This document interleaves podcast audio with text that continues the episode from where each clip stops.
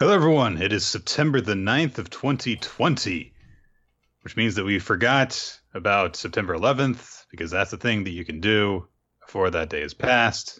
That was a thing that I saw on my Twitter feed. And uh, I was just kind of like, I'm not surprised that somebody did that. And here we are now, several days after that happened. and I guess I forgot about it all over again. So there you go. All right, there we go. That's quite an opening for the show, isn't it? Yeah. Yep. Nick That- talking about his Twitter feed. I was gonna You know say what? this. Let's this was my Twitter feed some more. So uh, let's see here. Uh, oh, there's there's Chris uh, seeing out the notification that the podcast started recording. all right. that just fine? All right, let's talk about that one. Let's see where that one goes. All right. uh, I don't really have much of a tangent to go on today, Chris. I'm kind of relying on you for that. I woke up at like noon today, uh, and I, as soon as we are done with this podcast, I'm going to drug myself up so that I can go to sleep at a reasonable time. Ooh. So I'm looking forward to that. Self medication to sleep. That's a good way of living. Uh, what would I talk about? I could talk about Cobra Kai, which was really good.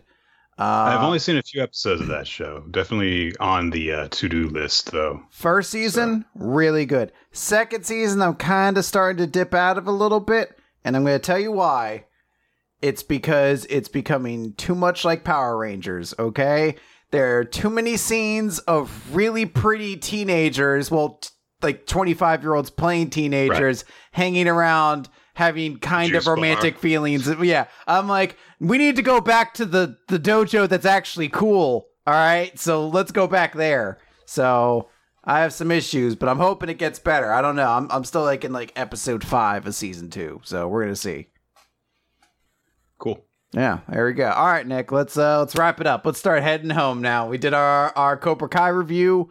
All right, Which- that means that we talk about um what's the series that people want us to talk about the least? Uh, I mean, depending on who you talk to, it's Ayakashi Triangle. Well, we'll talk a little bit about that when we get to it. there is something that I should actually address in relation to that, but uh, we'll, we'll talk about it in the course of things. All right, There's a lot Nick, let's manga. let's talk about High School Family. So let's start with My Hero Academia. Okay, we have right. a lot of manga to get through today uh, because it's you know one of those weeks where all of the irregular stuff hits. Uh, so we've got a lot to get through today. So let's just kind of fucking do it. My Hero Academia, number 283, 75. That's not confusing at all to read that way. No. It's going to be really awkward when My Hero runs for 16 more decades and we get to chapter 2800 uh or 28,375. So it's actually going to have to go a lot longer than that. Somewhere in the the 3400s, I guess. And then that chapter comes out. Everyone's going to be like, "Is it this one or is it this chapter from fucking like 150 years ago?" You know, that doesn't even faze me anymore because, you know, you've also got, I mean, I'm already used to like just kind of taking into account the two different negative chaptered arcs of Bleach. So, uh, no problem. No problem, man. Yeah. So we get this uh, shot at the beginning of the chapter, which is a very comic book looking thing. Honestly, it's it's all of the uh, kids that were in the uh, the backup group of students of classes A, one A, and one B that were trying to stop Gigantomachia a few chapters ago, and they are all on the ground and looking pretty distraught as they witness the path of destruction that Gigantomachia has been on. Uh, of course, we saw that his rampage was taking him into a city nearby uh, because their plan seemingly failed. Uh, Shoji tries to check on the condition of, of some of the heroes, the pro heroes that were on the scene. We see that Tokoyami still got Hawks with him, uh, along with uh, a few other heroes. He is using Dark Shadow to. He's seemingly the only person who is actually up in the group that he is in. Mhm. Uh, so things are looking really bad for this particular group of, of the pro heroes. And Yaoyorozu uh, explains as she recaps kind of what happened that uh, basically pro heroes were looking out for them, and the League of Villains did not consider them worthy enemies worth focusing on. And so, as Gigantomachia was on this rampage, uh, fighting against people like Sun Eater and Fat Gum and a whole bunch of others, Majestic, that one wizardly hero that we saw the last time we talked about this group, uh, summoned a bunch of hoverboards basically uh, that carried all the kids away to safety. And uh, I hope he's the new number six hero, so it could be another number six hero that everyone's like, yeah, that dude, old like, majestic. Like he dies in this uh, chapter, but he's posthumously awarded the title of number six hero, carrying just, on from the legacy. like all the best heroes, the shield guy, Ring dude. His name was Crust, the shield guy. shield man, the mighty shield man. And magic person. His name was Majestic. No, I don't think that's right. And who shall pre- like, where did this where did this MC come from? He knows nothing about any of these people. who shall ever forget the next sixth rank hero, the person who worked for Night Eyes Academy that wasn't Bubble Girl, Centipedo, I think. Centipedo. Whatever. Your di- your days are numbered. Is this a threat? But you also, but like uh, the MC also is just like super familiar with like all the most obscure, never gets put in any fan works characters too. He's like the next number six hero that kid from 1A with the tail. His name's Ojiro, you fuck. More like Ojo. Oh no, he's about to be killed. what? No, he's not. Anyway, who could ever rest in peace, dear sweet Ojabobo? It sounds like a great manga arc. Let's write it. Just keep going. See where this goes. Like those it's like the control freak uh, episodes of Teen Titans. They're just like, why are we here? It's like, oh wait, actually, this guy's in control of the situation. This is bad. uh, Shimage. That's how I've been pronouncing her name, and I hope I'm doing that correct because she's been around for a while, so I'm sure the official pronunciation has popped up somewhere. She points out, "Hey, we administered a sedative to Gigantomachia. Shouldn't be un- he be unconscious by now?" And nobody really has an answer for this. Mineta just starts to freak out as he is wont to do, where he just points out, like, I mean, have we done the right thing, or did we just make, or did we just make it worse? It, it, it, and of course, things are looking really, really bad as we cut over to that town that Gigantomachia was heading towards, and he is wrecking it while Spinner and Mr. Compress and Toga all ride on his back. And Dabi is there too. And he looks happy as he has ever looked before. He's like, Yeah! this is great! Ride around while people die! Yeah! Woo! So that is happening. Meanwhile, uh, Present Mic has handed off Ujiko to the police, finally, and Ujiko's like, ah, Gigantomachia is coming. Oh, you, you nearly got us all, but oh, you fools. Uh, Shigaraki woke up and he just got, ah, you're all gonna die. Uh, and he basically just says, yeah, Shigaraki is going to bring this society crumbling down. As we get over to Shigaraki, uh, who last time neutralized Aizawa. Uh, Aizawa, of course, cut off his leg to prevent himself from losing his quirk, but uh, he's not doing so hot. So he's basically unconscious now, which means that he can't neutralize Shigaraki's quirk anymore. Uh, Todoroki and Bakugo and Deku and Endeavor are basically the only ones still up and in anything approaching fighting shape. How dare you? Rocklock is there, and he is still he is looking after Aizawa. he can hold things in place after he touches them. He, he will be very helpful against the guy who kills everyone he touches. All you have to do is to. Hmm. It, but if he touches him. Yeah, you're right. I guess he's pretty useless to this. The new number six hero, Manual. Get up here, Manuel.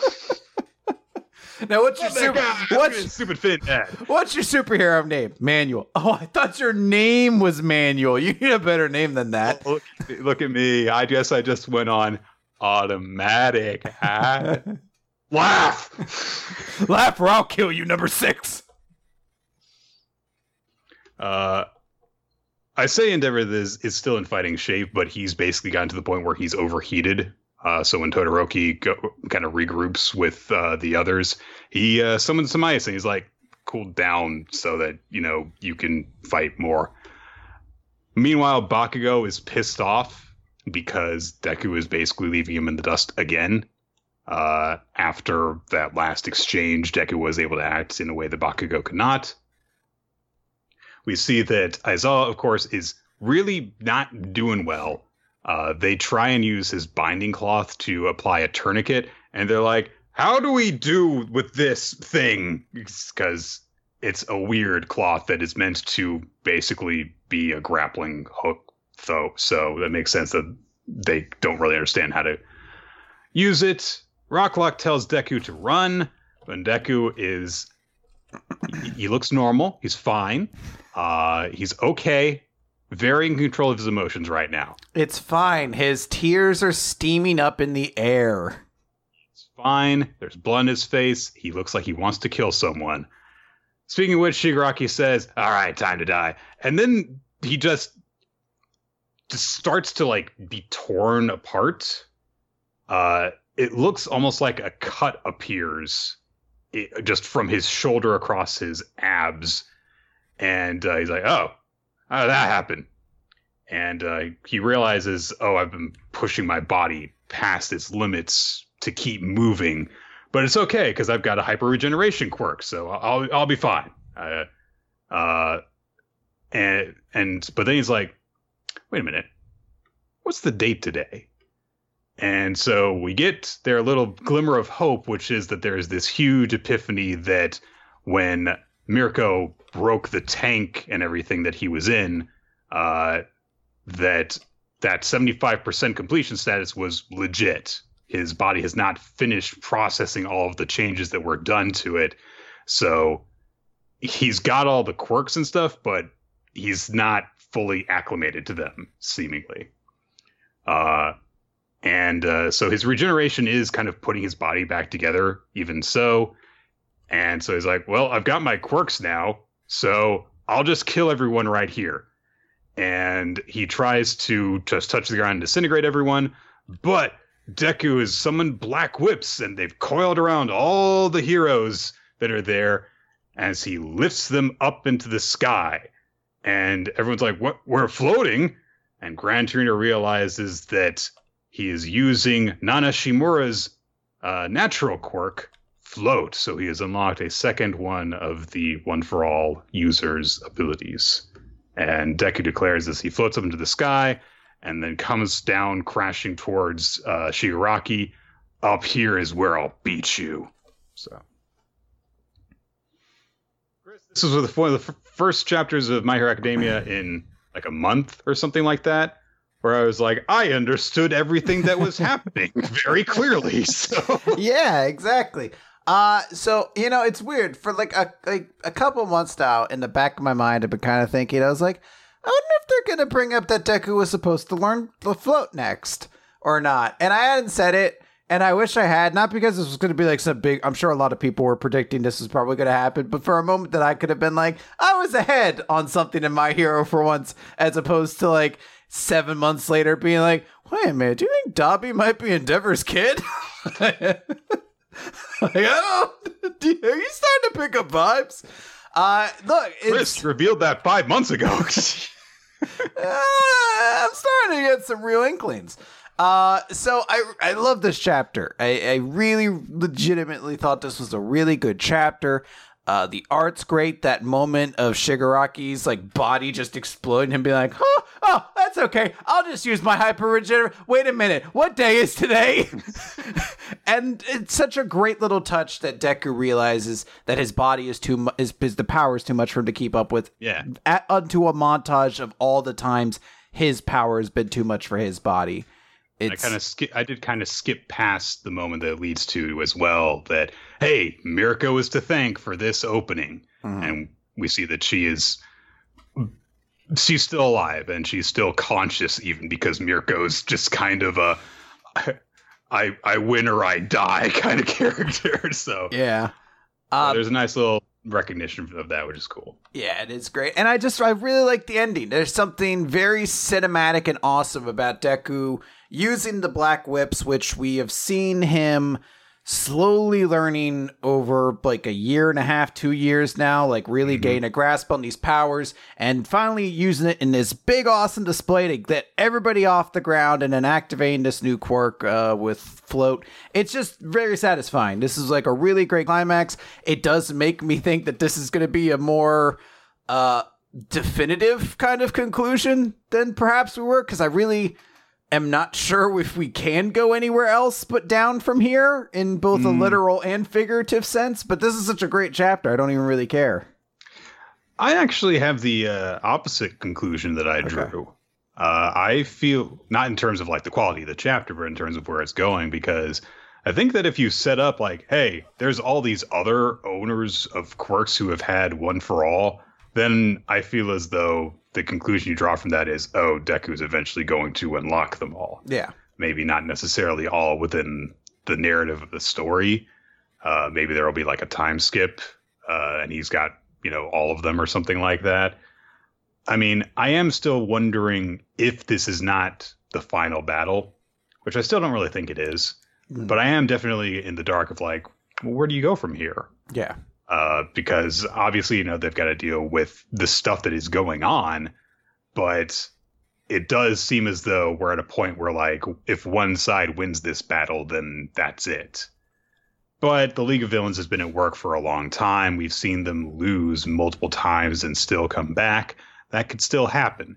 And it definitely and there are still some things that seem to have been teased consistently that seem like they haven't been resolved yet. And I say consistently because there was that whole traitor thing that hasn't been teased in a long time. So forget about that one. But it definitely seems as though there's been that, you know, reminder kind of placed several different times on plot points like the Dabi thing. And that I don't know if there's going to be room in this sequence to resolve them yet Yeah. but we'll see where it goes.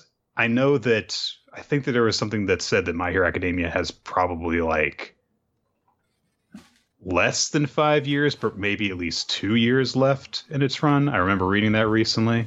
Oda has made me physically immune to any Yeah. promises that a series is going to end unless it's like, Yeah. I'm ending this month. but we'll see how it goes. But yeah, it was a good chapter in and of itself. Uh, and yeah, uh, so there's this glimmer of hope in terms of what they're going to do to deal with Shigaraki.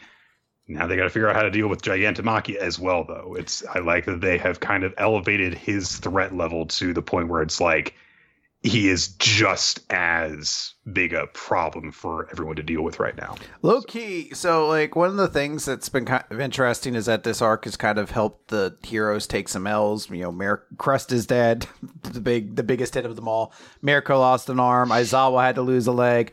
Gran Torino almost looked like he was murdered. It looks like he's still holding on. Yeah. Uh, Hawks has been massacred. Like Yeah. it looks like the heroes are taking L's and L's. But the biggest loss of them all is the fact that Gigantomachia is not even remotely inhibited in just destroying these cities. Like he's just barreling through them. So that's more devastating than anything else the heroes can really take.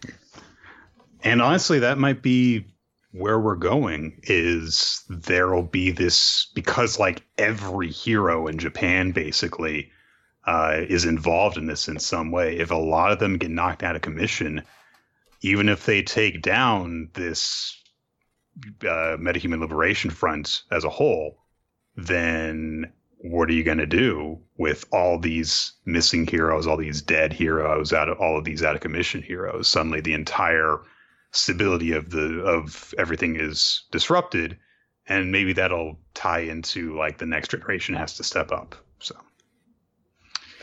all right, uh, let's move on to Kaiju number eight, chapter nine. This was an interesting chapter. guess it's more Attack on Titan than even Nick initially thought. so uh, we see the uh, vice captains, uh, the, the proctors of the test, arrive on the scene where Kafka took out uh, the big kaiju and uh, how it exploded when he punched it. And so they're kind of looking around at the body parts and everything. And Ashiro is looking around and is like, kind of, what, what the hell happened here? How does a fight end this way? But then they get word that uh, the examinees are not they haven't seen the examinees, and then they get word from the base that says, "Hey, three more examinees took shelter in shelter six, and Kikoru Shinomiya is among them." So then they're like, "That means that everyone's accounted for, so they're all good." Uh, uh, Hosh- Hoshina says to uh, God, I forget, I forget what Proctor guy. Yeah, Proctor guy is is Hoshina, I think. He calls. I'm trying to remember. It's well, her because Mina, that's her name. So he says to Mina, "Hey, what do you think is happened here exactly?" And she's just like, "I don't know. We'll need to investigate, basically." And so she asks that an investigations unit and a disposable unit be put on the scene, and that they'll exterminate all the remaining Hoju, basically. Hoshina however, is thinking to himself as he's looking on the scene that this is just like three months ago on the day that Kaiju number eight appeared. We found a kaiju corpse neutralized by an unknown entity that was just as mangled as this one. I bet they're linked somehow. It's not that big of a stretch to say that. You know? Yeah. I'm sure that like a lot of people at the scene are quietly having that thought. They're just not being nearly so dramatic about it. What? Another kaiju corpse mangled in exactly the same way as one a few months ago showed up. I wonder if they're related. Come on. like no, no, no. You gotta, you gotta put some gravitas to it, or no one will take you seriously. You're gonna look like an idiot. Stare off in the middle distance. Get some steam rolling in and really, really mull it around. Really emphasize that they're linked. Like, don't say they're linked. linked. Yeah. Here, you give me the you give me some narration for this, Chris. Like, All right. Uh, dusty evening. There's dilapidated, destroyed buildings everywhere, but you're perfectly in the silhouette of those carcasses, the spiraling destruction all around you, the devastation there. A little small twinkle in the sky, almost like a thought darting across the sky. Everything around here has been destroyed in exactly the way it was destroyed in that other location three months ago. I wonder if they're related somehow. Okay, now there's a clown there. he's really not. He's really he's really hamming it up. hmm.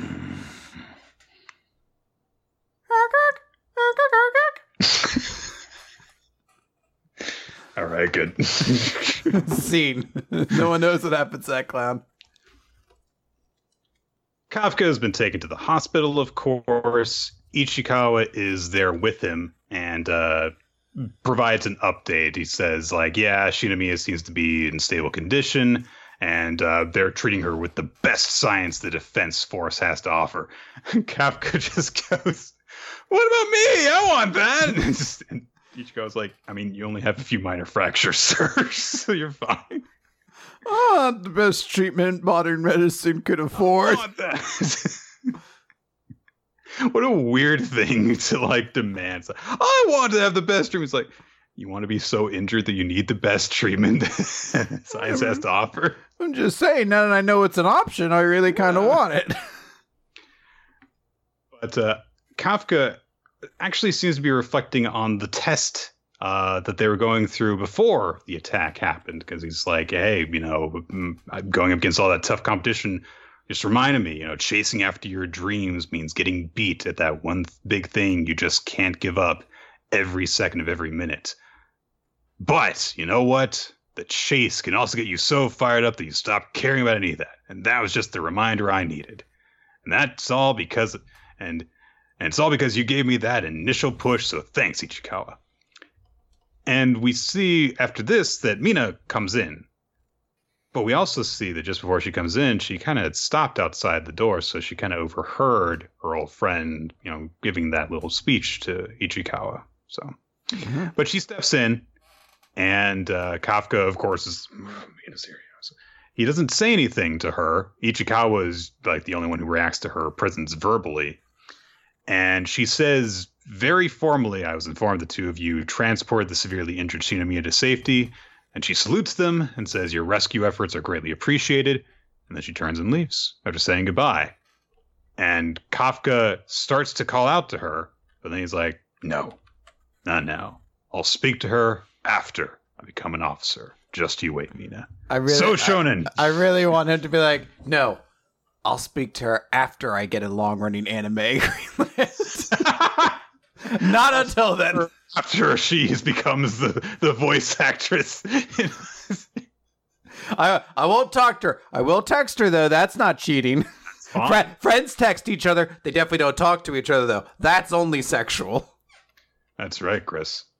God, Bakuman's really dumb when you like dissect it from afar. No, what? no, no, no. Listen, Chris. This woman can't have a publication in Jump unless she draws panty shots, but she's not good at panty shots, so we need to have someone teach her panty shots. I forgot the try and extract sexual favors from her in exchange for panty shots. But fortunately, there's a really noble, hot-blooded guy who will teach her all about panty shots just for free because he's that good a guy. I legitimately forgot that was a storyline until you mentioned it. There's this new artist who who uh, Takagi is going to shoot all about how to you know the the ins and outs of being an artist, and Masha is going to feel really like oh no is he is he is he falling in love with another partner? Is is is he gonna is he neglecting me? But then he's gonna finish up with them and come back to me. And uh, we'll never hear from that guy again. The series will get canceled and we'll just completely forget about him. Oh man. What a dumb series. Uh, but then there'll be this one guy who writes manga by committee. oh my god! Jesus! That was his entire Jesus! I forgot that. Oh my god! It's like a reminder of every dumb narrative that show had. Holy fuck! I forgot there was like a, a manga chat room by committee, and they're like, "We're making popular series." But then it didn't work, so he was like, I'll just establish an entire company to do this. Holy shit. All right, so. It felt like Sadistic September, really. I know we're in it, but that really was a moment I was like, fuck, dude, how did I forget every one of these stupid plot points in Bakuman? We recapped this. Why didn't we shit on this more back in the day? I think that we were just more open to it. I don't know. All right. So Mina walks off. Kafka makes this bold, like, I'll talk to her after I become an officer, which hopefully will be in like 10 chapters as opposed to 100. yeah. You were saying last time that uh, you didn't really find Mina very interesting. And uh, I think that we're kind of meant to not really get a lot of insight into her just yet. Kind of like to reflect this distance that exists between her and Kafka as it is right now. But I think there was actually a moment in this chapter. It's on like the page 10 where it's just a shot of her being like your rescue efforts are greatly appreciated, but there's something about the way her eyes are drawn there that made me feel like there could be more to this character than just like the steel ice queen kind of character that it felt like she was initially. I feel like now I have enough faith in the artist to do something interesting with her character where at the start mm-hmm. it felt like hey, I want a cool, confident, I take no nonsense female lead who really just won't have a personality besides being competent. And I do appreciate that, like I mentioned before, that one little moment of her just kind of like waiting outside the room mm-hmm. to not interrupt the point Kafka's making. Because, like, it's not like some huge thing that's like, oh, she's you know listening to this. We don't see her thoughts or anything like that. It's just kind of like she was waiting for Kafka to finish that point before she came in to be, and then she acted immediately professional and then immediately left. So, yeah, interesting. so then we get to the big part of the chapter. So there was that giant kaiju that was involved in the fight, the one that Kafka punched and blew up. But before that, there was the weird flat-headed uh, kaiju that could speak English that attacked was the first to attack Kikoru. And we see that that kaiju is in a toilet stall listening to a news report about the attack on a phone. And when he hears that there were zero fatalities, he was like, "Wait, what? What? How, how were there zero fatalities?" But then he gets a call on the phone, and he has the very odd reaction of like, "Uh, I'm pretty sure you answer a phone like this." And so he answers it, uh, and it's a call from his boss, and who's like, "Where the hell are you? Your break's over and all this." And he's like, "All right, all right, all right, all right, all right." And his body starts to pulsate and swell up in weird places as he takes on a human form and pulls on a uniform as we see him go up to Kafka's cleanup unit. And they're like, hey, newbie, you know, make sure you say something before you go, you know, use the bathroom for forever, you know, come on. And uh, he joins them. And as they turn their backs on him, his body pulsates a little bit around his neck, which starts to rock back and forth. And he says to himself, oh, can't go losing my head now. I like to think that it like, it's self aware of the pun, like it's a little bit of like a wacky monster. So yeah, like he was like in the bathroom and he read the news report. And he's like, "Looks like this one's really gone down the shitter." and he looks around for someone to high five, but there's no one around, so he's sad, and that's why he lashes out and destroys people. that's why he's an evil kaiju. Yeah. Uh, yeah, so apparently Kafka is not wholly unique. There are other human appearing kaiju uh, in this world, or at least there's one other one. Presumably, it's there's more than just this one, however. So yeah, like I said, uh, more Attack on Titan than I expected because that was a thing that became a, a bigger thing very quickly of uh, you know human Titan things. So yeah, I'm, I'm, we'll see where this goes. And I love the reveal that, that he's actually like part of this disposal unit is too uh, as well, but we don't yeah. see his face. So uh, I mentioned before on Twitter that like this was an obscenely tough week for me to pick a favorite chapter this week because like I was just reading through the chapters and I was like, wow, there are just so many really, really good chapters this week. And that wasn't even including series like Undead Unluck and Jujutsu Kaisen that we don't add to the recap. I was like, this is really good. And then like halfway through the week, I was like, fuck. And that's not even including series like Kaiju number eight that we already like that was already out. That was also a really, really good chapter because there's something so fucking good about like the visual of leaving the hospital and seeing like that creepy monster and he's just squat up on a toilet like zero nobody died. Oh this is like i was like this is a really fucking great chapter. I don't know everything about it. This this has got me interested if nothing else. Yeah and uh, we've got we got character development uh, so but this is was the first one of like, oh, we're getting a little peek at something bigger going on too. Yeah. So let's move on to talking about Spy Family. We begin opening on Yor and Lloyd. Uh, not Lloyd, sorry. Uh, Lauren, Yor and Anya. And Lloyd. Bond, who has a little tennis racket in his mouth, which They're, he's going to destroy. Dogs are just going to rip through that apparently they decided to play tennis uh, while Lloyd is also off playing tennis. So, uh, but Yor is lost in thought while Bond and Anya play, and the ball kind of heads towards her, and she because she was told like, oh, Lloyd is going to a tennis comp- competition with some work associates. Not a lie, uh, but she's like, does that include her? Who is that woman exactly? I mean, probably nothing, but I mean if I had to return to my old life and make Yuri worry again, maybe I need to make sure it doesn't come to that. And she's like squeezing the tennis ball in her super hitman fingers. Uh, and so Anya, of course, can read her mind, so she's trying to, you know, reassure her without revealing that she can read her mind and stuff. Uh, but um, you know, Anya being sweet basically makes her happy. Basically. Uh, before we cut over to the tennis competition, last time we saw that uh, that Lloyd and uh, Twilight's next opponents were going to be these roided up giant muscle men. Uh, she Twilight explains, by the way, I didn't mention this to you, but uh, in this tournament, modified rackets, special gear, doping, and unsportsmanlike conduct all are allowed. Anything goes, and you so you can have implants reinforcing your skeletal structure. You can place tacks on the opponent's bench. But some of the the examples that she's given that she doesn't name by word but are in this like explanation panel there's a guy with two rackets. There's a woman with like a darth maul double bladed racket.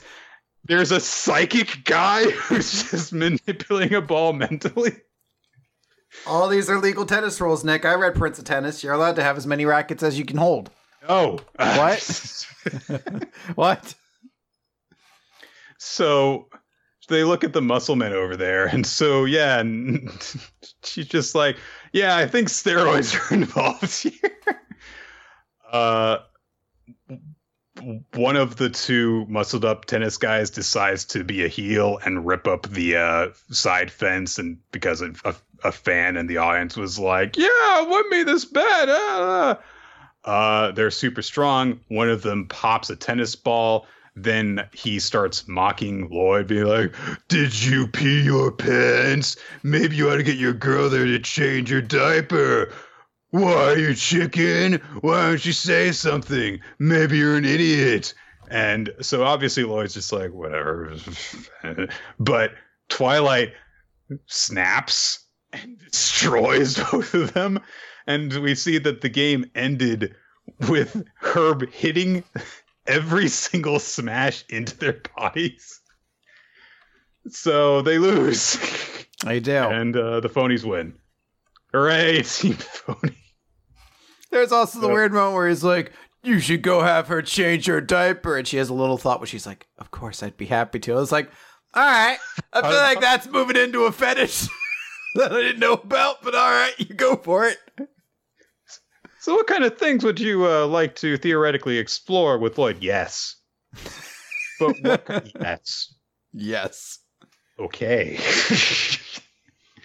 so, um, Lloyd says, Did you really need to hit them with every single smash? And she says, My hand slipped a bunch of times, like 48 times, I guess. But okay.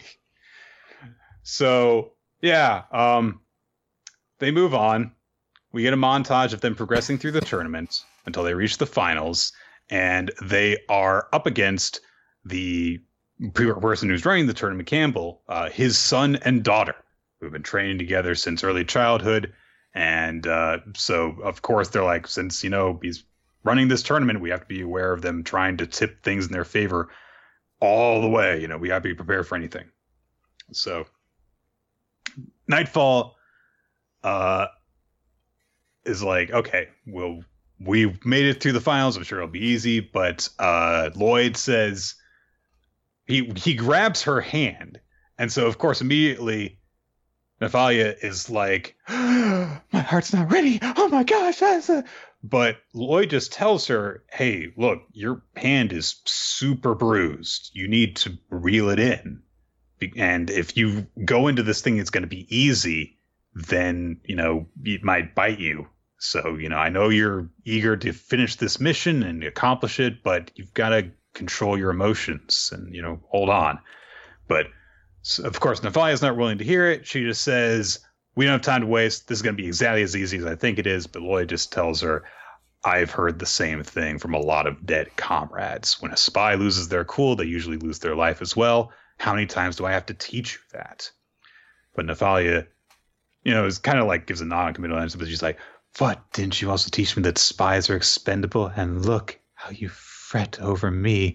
What a dirty little hypocrite you are." Okay.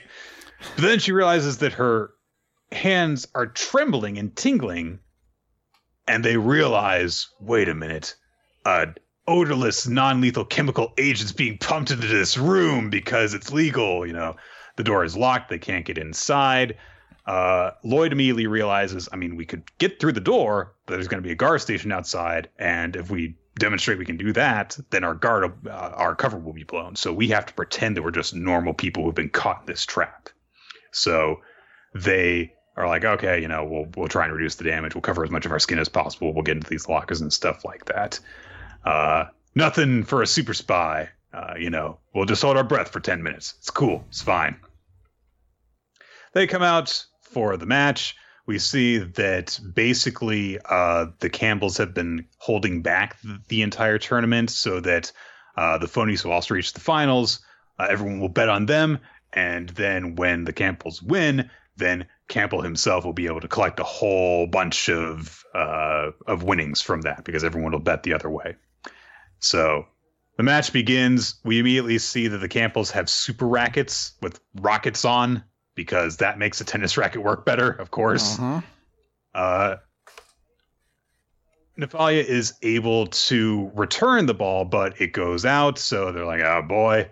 Uh, I do like one of the things that uh, Carol, the male sibling, says about his racket, which is, hey, don't think of this as cheating. It took a lot of practice to learn how to use this thing. He makes a good point. I mean, Yeah, it's like this would actually kind of be like learning a whole new sport if you have to physically remember how to manage a rocket powered fucking tennis racket.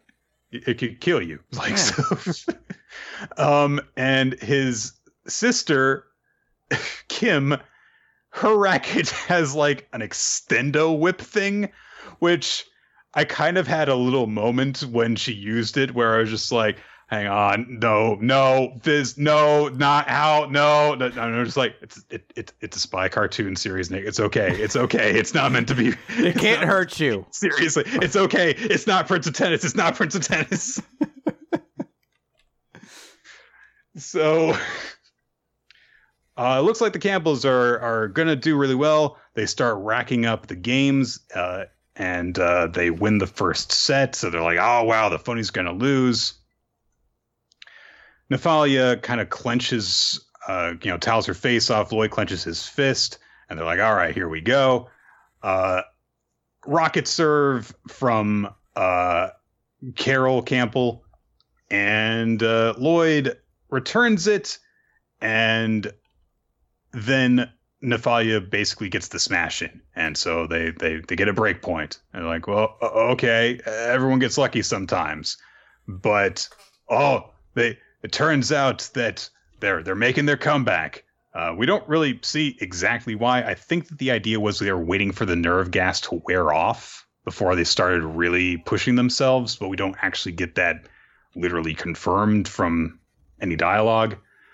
Uh, but just as it looks like they're going to, you know, turn things around, they've won three games in a row in the second set.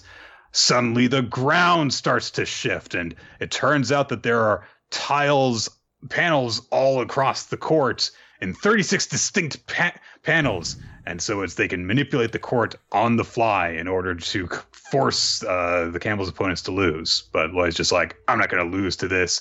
Watch my back, Nephalia. And Nephalia says, That's the Twilight who won my heart, the one I can't stop chasing, the Twilight I want on my side, the one who show- turned my respect into love, the Twilight whose dreams became my dreams. What I'm saying is, and she says aloud, You and I will crush them together. But of course, in her mind, she's going, I love you. Yes, and she that's where the does. chapter is. So, All right, I'm ready. So, What's up? Part two of a trilogy Yeah. of chapters, I would assume. Here. So, Yeah, I'm I'm kind of ready for this one to wrap up. there's only so many jokes you can pull off with uh, with Nightfall. Yeah. It's it's it's just it's it really is hammering in the I love you thing to the point where it doesn't feel particularly hilarious anymore. I need some time away for her before I can go back to this joke, it feels like. And unfortunately, the focus on this tournament also takes us away from the best characters in the series, Hmm. uh, Anya and Bond. So They are the best. I do really enjoy the joke though that she was annoyed at the two muscle guys, so she literally got the game because she just nailed all of them with a shot every single time. Like that's an amusing gag.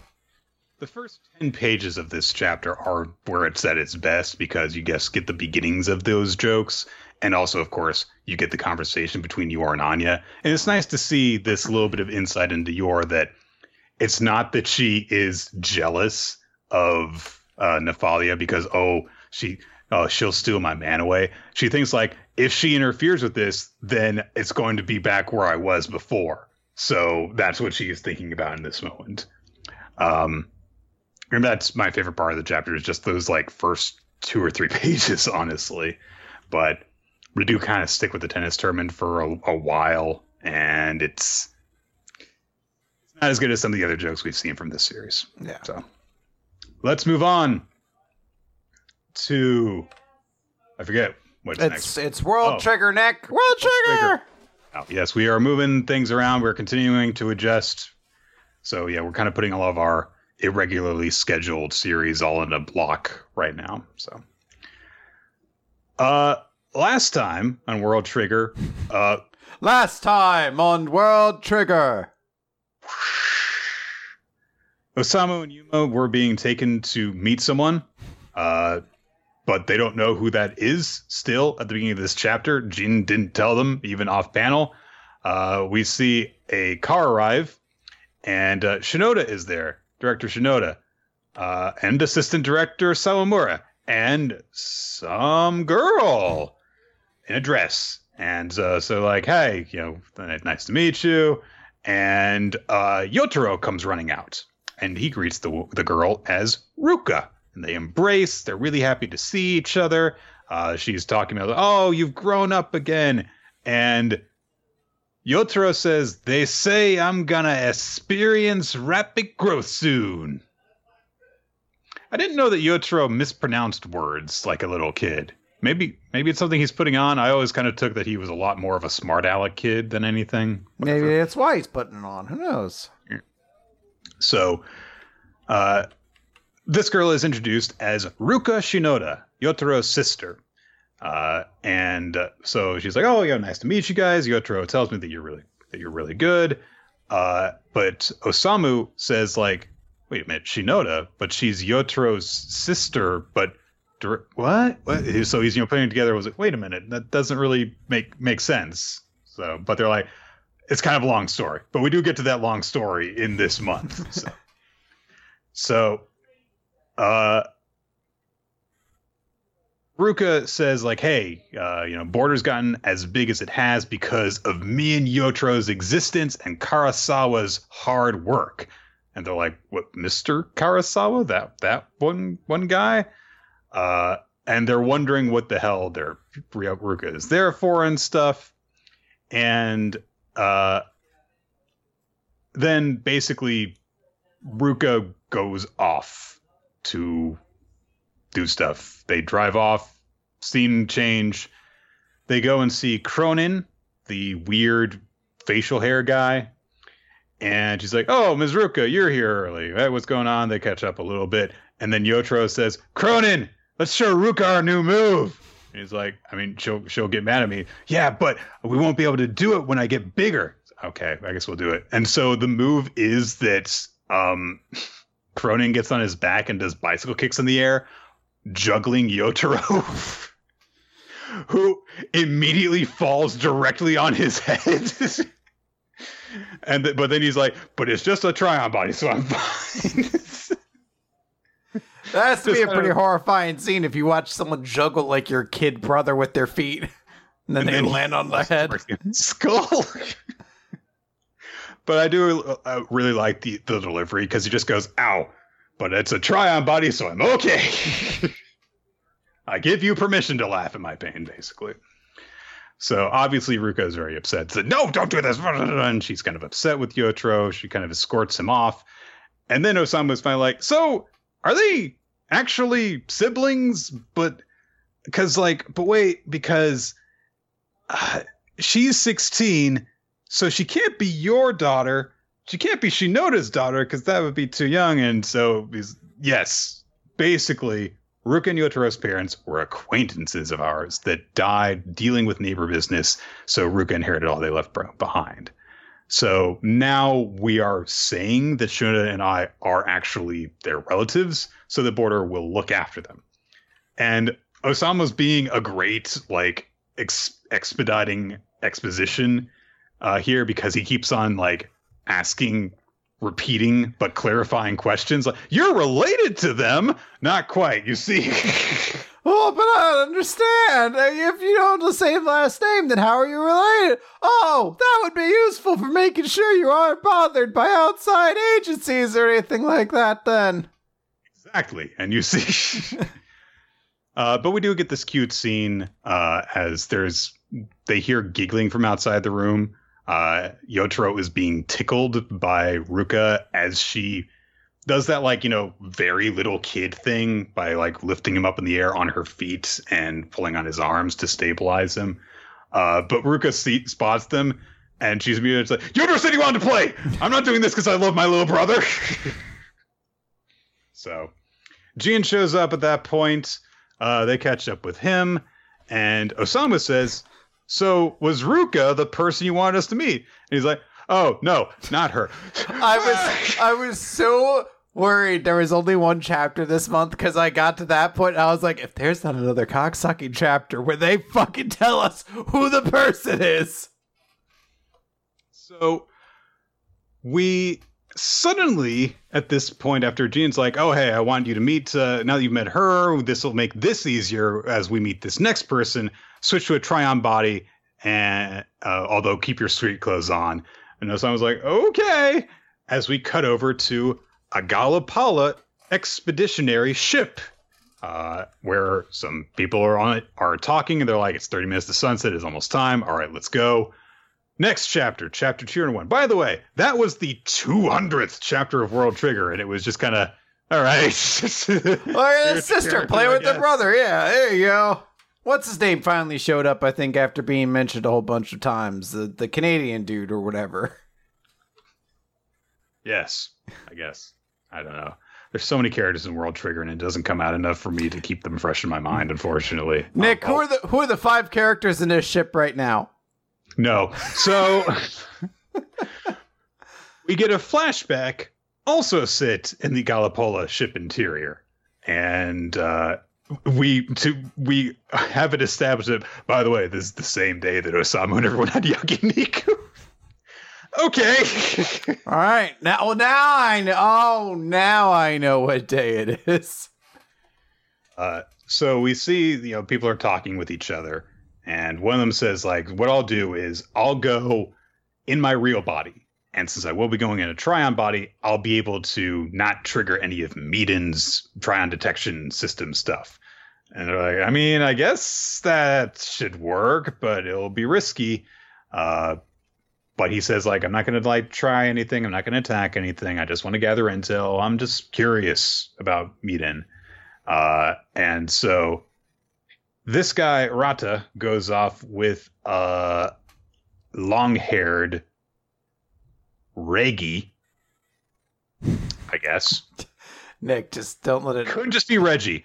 Couldn't just be Reggie. No, you can call him that though, and no one could question you. Yeah. So Reggie and Rada go off, and uh, they're like, "All right, let's go." And rather than be stealthy, we'll just do this in the open. Uh, and they're looking around as like, you know, you know, the, the nightlife in this city and like, huh, Trion Field lights, maybe, I guess. Uh, and they kind of are just chatting, basically. But Reggie says, you know, if we fail to do a darn thing to slow down Miden's plans, we're going to get an earful about it from Aftokrator. And Rada says, you're not wrong. So, so that's what's going on. That's that's the stakes that they're dealing with right now. Is that Aftokrator is going to be mad at them if they don't do something to affect Earth. So they're looking around, and all of a sudden, Yotaro shows up.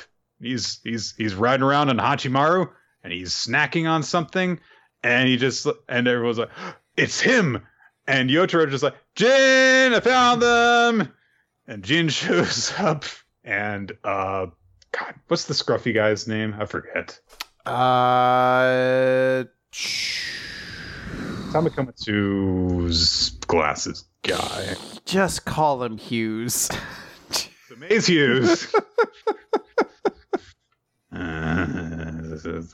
Rindo? Is that his name? Someone's saying Karasuma. Are you sure it's Karasuma? No, Karasuma is Scruffy, It's Hottie. Hottie. Yeah. This this guy's Rindo, isn't it? D- d- d- Director Rindo. I don't know. I'm gonna type Director Rindo. So All right. Well, I just got random people. Wait, hold on. Yeah, no, it's Detective d- d- d- Director Rindo. I, I got the name. I got, I got the name and struggled on his title. I was like, yip, you know who I mean. So, uh, Jin and Rindo show up, and Jin's just like, "Hey, would you like some snacks?" So, Yuma and Osamu are both shocked by this, uh, and when they hear that they're from Galopoula, they of course remember that one super black darkness guy that's been captured with the really big black horns thing that they stuck in the drone. I forget his name, but fuck him. And He's kind of an asshole. And Adora. Come on. Everyone remembers Enedora. They're they're like, so Enedora was the one who told us that, hey, if anyone comes here, they're either going to be from Galopoula or Rhodochrone. so they recognize the name as a result of that. So uh, Jin's like, basically, if we were to have ignored Galopoula, then that could have, they could have interfered in our upcoming plans. So we'd actually been waiting for a chance to make contact with them. And we see that, sure enough, uh, yeah, they just took Rada and Reggie and just kind of you know went and chilled out at some park benches somewhere. Jin introduced himself very, very humbly as an elite member of Border. then he introduces Rindo and Yotaro, and uh, Rata and Reggie introduce each uh, themselves as well. And Jin's like, "Hey, listen, if you cannot, just don't activate your triggers because if other agents realize you're here, things are gonna get messy." And Reggie's like, "Well, that depends." And I was like, "Calm, keep it in your fucking pants. Calm down." So, and he Rata admits, like, you know, we attacked your base. Uh, and if you ar- decide to arrest us, then I guess you'll be within your rights to do that. But we kind of want to hear what you have to say first. So Rindo says, We want you to quit your current mission. Uh, the mission that Aftokrator has sent you on to interfere with our away mission. And look, you don't have to confirm one way or another if that's actually what you're doing. We're not trying to, you know, screw you over here. But look, we're not happy with you know our city being attacked when our civilians get hurt that puts us in a tight spot but you guys didn't target civilians you went for the hangar you went for a much tougher target and so we figured that you might be open to a conversation you might want to avoid having an all-out confrontation with us and we also figured that since that more surgical strategy you tried to implement failed that you might get desperate and try something more violent, attack the city, for example. And we can't afford to deal with that right now. So that's the position we're dealing from. So Rada says, So are you trying to like warn us off here? Is this like a get the fuck out kind of thing? And Rindo says, No, we're offering you a deal. If you back off for now, we'll work some magic in our organization and delay the launch day of the mission which currently is set to happen in no fewer than 50 days. So what you guys can do is you can go to Aftokrator, tell them we've been delayed by 50 days, and claim that your interference was successful. So of course, the president Osamu's like shocked by this because like, it's I mean, you really are okay with offering to delay the away mission for that? And and Jin tells him, I mean, you know, all the stuff we would have had to deal with, it was going to be two months for us to do this anyway. so, uh, but Yuma's like, oh, okay, so you basically bluffed. And like, yeah, basically. so Rod is obviously a bit skeptical, especially, and as Reggie puts it, so what? We get to do nothing and just go home and say, yeah, mission accomplished. And Rindo's like, well, you know, depending on how you interfered, you, we could have ended up being delayed by way more than that. Plus, we're trying to avoid civilian casualties. And hey, one more thing I want to I to add to this. You know, that big old base we call border headquarters is one matter, but those of us over at Borders Tamakoma branch, we're hoping to form friendly relations with your world if at all possible. So, I mean, yeah, hey, maybe that sounds too good to be true. Okay, one more. So, there is a chance that, like Galopoula, Aftokrator's other vassal states will attack us, and we want information on them. So Rada flat says, like, you're basically asking us to betray them. And Reggie's like, and why should we? And hey, you can just interrogate your that POW you've got be done with it. Referring to oh gosh, I'm completely blanking on his name. Fuck. Cool guy. Uh that he's actually Hughes. yeah. Like Hughes say, but it's Hughes. So so they go over that and uh but Jin just says like yeah, um, he's like honor bound or something. He won't tell us anything, and we've got another source of information, but he's kind of a psycho and unreliable. it's kind of an enormous dick basket. I can't say that part out loud so much, but I mean he is. And Rindo brings up like we're trying to you know send our heavy hitters on this away mission, but if when we're doing that, our defenses are going to be lighter. What if we're attacked while that happens? What if they go after civilians? And so that's why having this information would be a really big help for us. So Rod is just kind of like, that makes sense. I can't decide to do that unilaterally.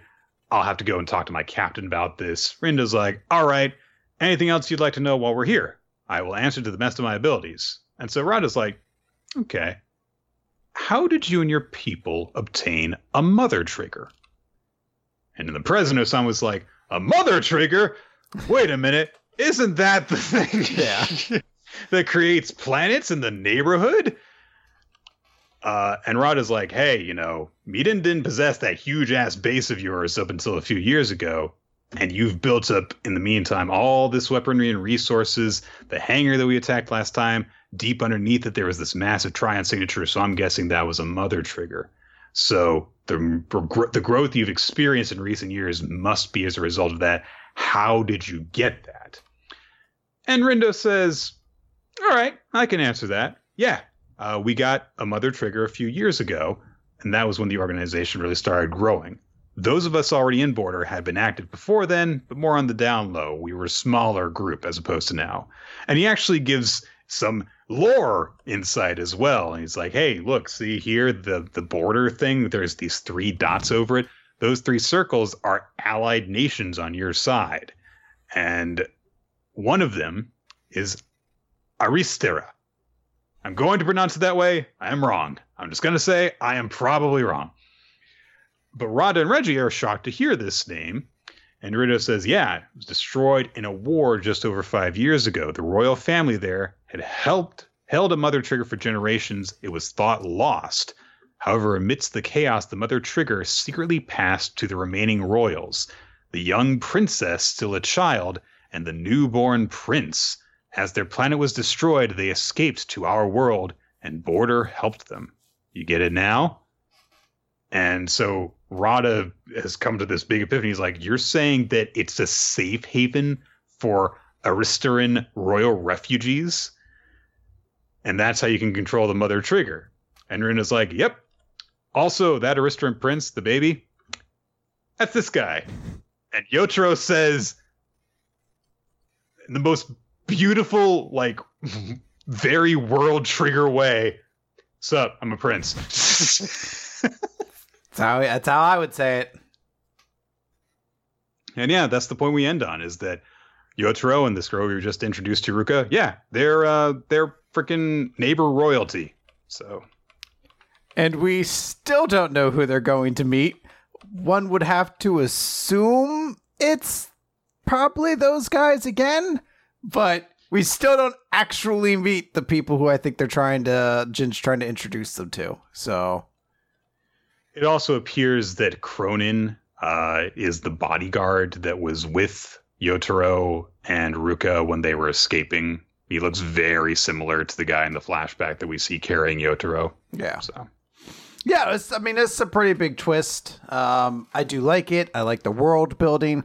Um, it it's one of those chapters that again makes me really sad that World Trigger is a monthly series because it's one of those ones where like pacing wise, I'd really like to just be very quickly able to read the next chapter, but you know, very likely not until next month, and potentially worse if you know Ashihara's health isn't great. So it, it is like a really exciting chapter, but it's also one that's going to make me very hungry to find out where this is kind of going. And it doesn't help that World Trigger's pace is very much its own, where it's like eh, we'll get there when we get there. We might we might do a couple more uh, rank wars matches just for funsies. Uh, yeah. Um, I imagine I can definitely see people saying like, "You should do a WMR lives about this" because it's a very talky chapter, but it's actually an interesting story. Not story, but an interesting conversation that happens because you can kind of see like, yeah, I mean, like Rindo's just like laying everything out and kind of like letting this guy make a decision. So yeah. Uh, it's an it's the second chapter I like a lot more than the first one, but the first one is definitely necessary to get to this one. Uh, obviously. So Yeah. All right, Nick. We're gonna move on then to Eden Zero, and I will note that uh, prior to recording this episode, Crunchyroll had not come out with a chapter. Like it was there, but you couldn't access it through anything. So I had to download the chapter through Comixology. So I had to pay for this chapter twice, which is probably going to add to part of the reason why I am not happy with this chapter in one bit. So let's talk about chapter 109 of Eden Zero Red Cave. Uh, stupid robot bitch is there, and she has to use a cord. That's really the only thing that's fucking interesting about her. She has to manually she's like plug Cyborg in that one future episode of Teen Yeah. Titans. Yeah. which was a sad episode. This Was. this is just stupid and dumb. Uh, she's like, you got to go through this this this doorway because the the thing that you need is in there. The treasure and the beacon are two separate things. So you know, there's that. But she she gets like a like a foreboding thing. She's like, but I can't guarantee you'll come out alive. Such as powers up our shonen heroes. Uh, they go through the door and it gets kind of hot. And whoa, Nick, wait a minute. But Red Cave was a beautiful ocean planet, but they said it was a fire planet. Is this the fire planet part of it? Nick, Evidently. are planets hot in the middle? News to me. That Anyway, doesn't make sense. You can't just go straight from Ocean World to Fire World like in Mario. it's bullshit. Uh, so uh, Homura gets really hot, and she's like, "No, I I don't care. This is just more train. It's not hot to me at all." Uh, and then they literally reach a point where there's just a giant raging inferno in front of them, basically like kind of covering the walls. And she tries to go through it and basically just passes out. Uh, Rebecca's like, "Oh no!" And then her swimsuit catches fire somehow, and she's like, "Eek, my swimsuit!" Uh, and then everyone else is like, "This is too hot." So Shiki's like, "You know what? I'm just gonna use gravity power and shoot straight through it." And they're like, "Yeah, that's right. With your gravity power, you could just go through." Oh my god, the fire's following him. They're like, "Wait, no, that's not fire. That's magma." And I guess Shiki just like. Oh, he does like a fucking U-turn, like in fucking Star Fox, but you don't see it. He just Try does a it. U-turn. Yeah. and he just does that little whoop de whoop thing, and they all leave defeated. Uh, and we get a shot of Homura's butt. And they're like, wow, what are we going to do? And Weisz is like, what about the four shining stars? And she's like, how dare you? He's like, no, I'm not, I'm not talking about you, the useful ones. That that actually is was kind of a funny moment. It's like, what if we had the four shining stars? It's like, how fucking dare you? No, the, the robot ones. the good ones. uh, which gives a whole explanation like, hey, none of us would be able to survive it without Ziggy level armor. You couldn't. Uh, stupid robots like, yeah, he came and obtained the beacon like 15 years ago. So what can we do? And Weisz is like, what if we use Witch? She can use water ether, and Witch is like, uh, or not Witch, Sister. Sorry, Sister is like, no, we can't do that. Uh, but Witch has a plan.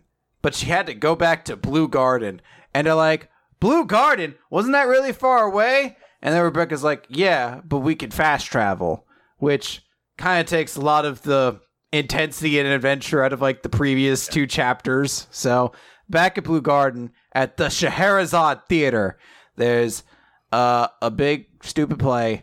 uh, about two people who will have love and it, it falls apart, but it's a promise. So maybe this is meant to be symbolic of the Nadia thing that maybe we'll find out more about. Uh, but, anyways, I guess Witch just watches the whole fucking play while her friends are potentially dying. And then she goes backstage with Jen and Clean and she's like, aha, it's you, the, the water guy from the Elemental Four. Laguna. Yeah.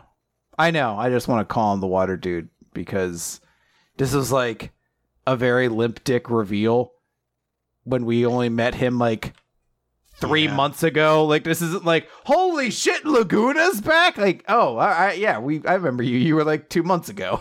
It was very, very awkwardly uh, timed return for him. Uh, it really seems as though like this only happened. The only reason he ever went away is because they didn't want him around for the big Ziggy thing. Mhm. That's literally because that's literally the only thing that he wasn't around for uh, in the time since the previous arc. And they've had Jean and his sister around the entire time. So uh, yeah, it it was very oddly done. I kind of thought that they were that she was going to go and get a uh, Amira, Yeah. but uh, no, they've got another person from their history who can disguise themselves, right? The only thing that I really have to say about this uh, is two things. Uh, one, uh, I really hate Nadia's whole gimmick, which is "I'm an old model, sorry." Mm-hmm. Like that's just kind of one of those lazy character writing things that Hiro does a whole lot. It seems like is when there's not a lot of character to know they just have a catchphrase instead, basically. But uh, also positively, Scheherazade. It's a nice name for a theater. Yeah, it's very fitting. Yeah. You stay at the Uh, theater for a thousand tales and then are robbed in your sleep. That what she did? I thought she just like Wasn't it? made sure made the guy fall in love with her. I thought it was because she was gonna they were gonna have to consummate, so she told like a thousand tales. he had a different wife every day and executed in the mo- them in the morning after fucking them that night basically so she would tell him stories and always end the night on a cliffhanger so we would want to know how the story ended then the next night she would complete the story and then start telling another one so that she kept on do- doing the cycle and eventually she ran out of like stories to tell but that by that point he had legitimately fallen in love with her Ah, okay. See, in my mind, I mostly know it from the magic card, where if you play it, you just start a new game of magic with the cards you have left in your deck, and then you just basically play on top of the other cards, and then whoever loses that duel loses half their life in the first game. And you're like, yeah, this is meandering and kind of pointless. Thank you, I suppose. i just made this one game last twice as long Yep. All right. Well, that's that chapter. So let's talk about Chainsaw Man. Chapter 83 Death, Resurrection, Chainsaw. Mm-hmm. The three, uh, st- those are all signs of the cross, I believe, or stations of the cross. The death of Jesus, the resurrection of Jesus, and the chainsaw of Jesus. chainsaw of Jesus, they don't teach you a lot in school because it's pretty metal.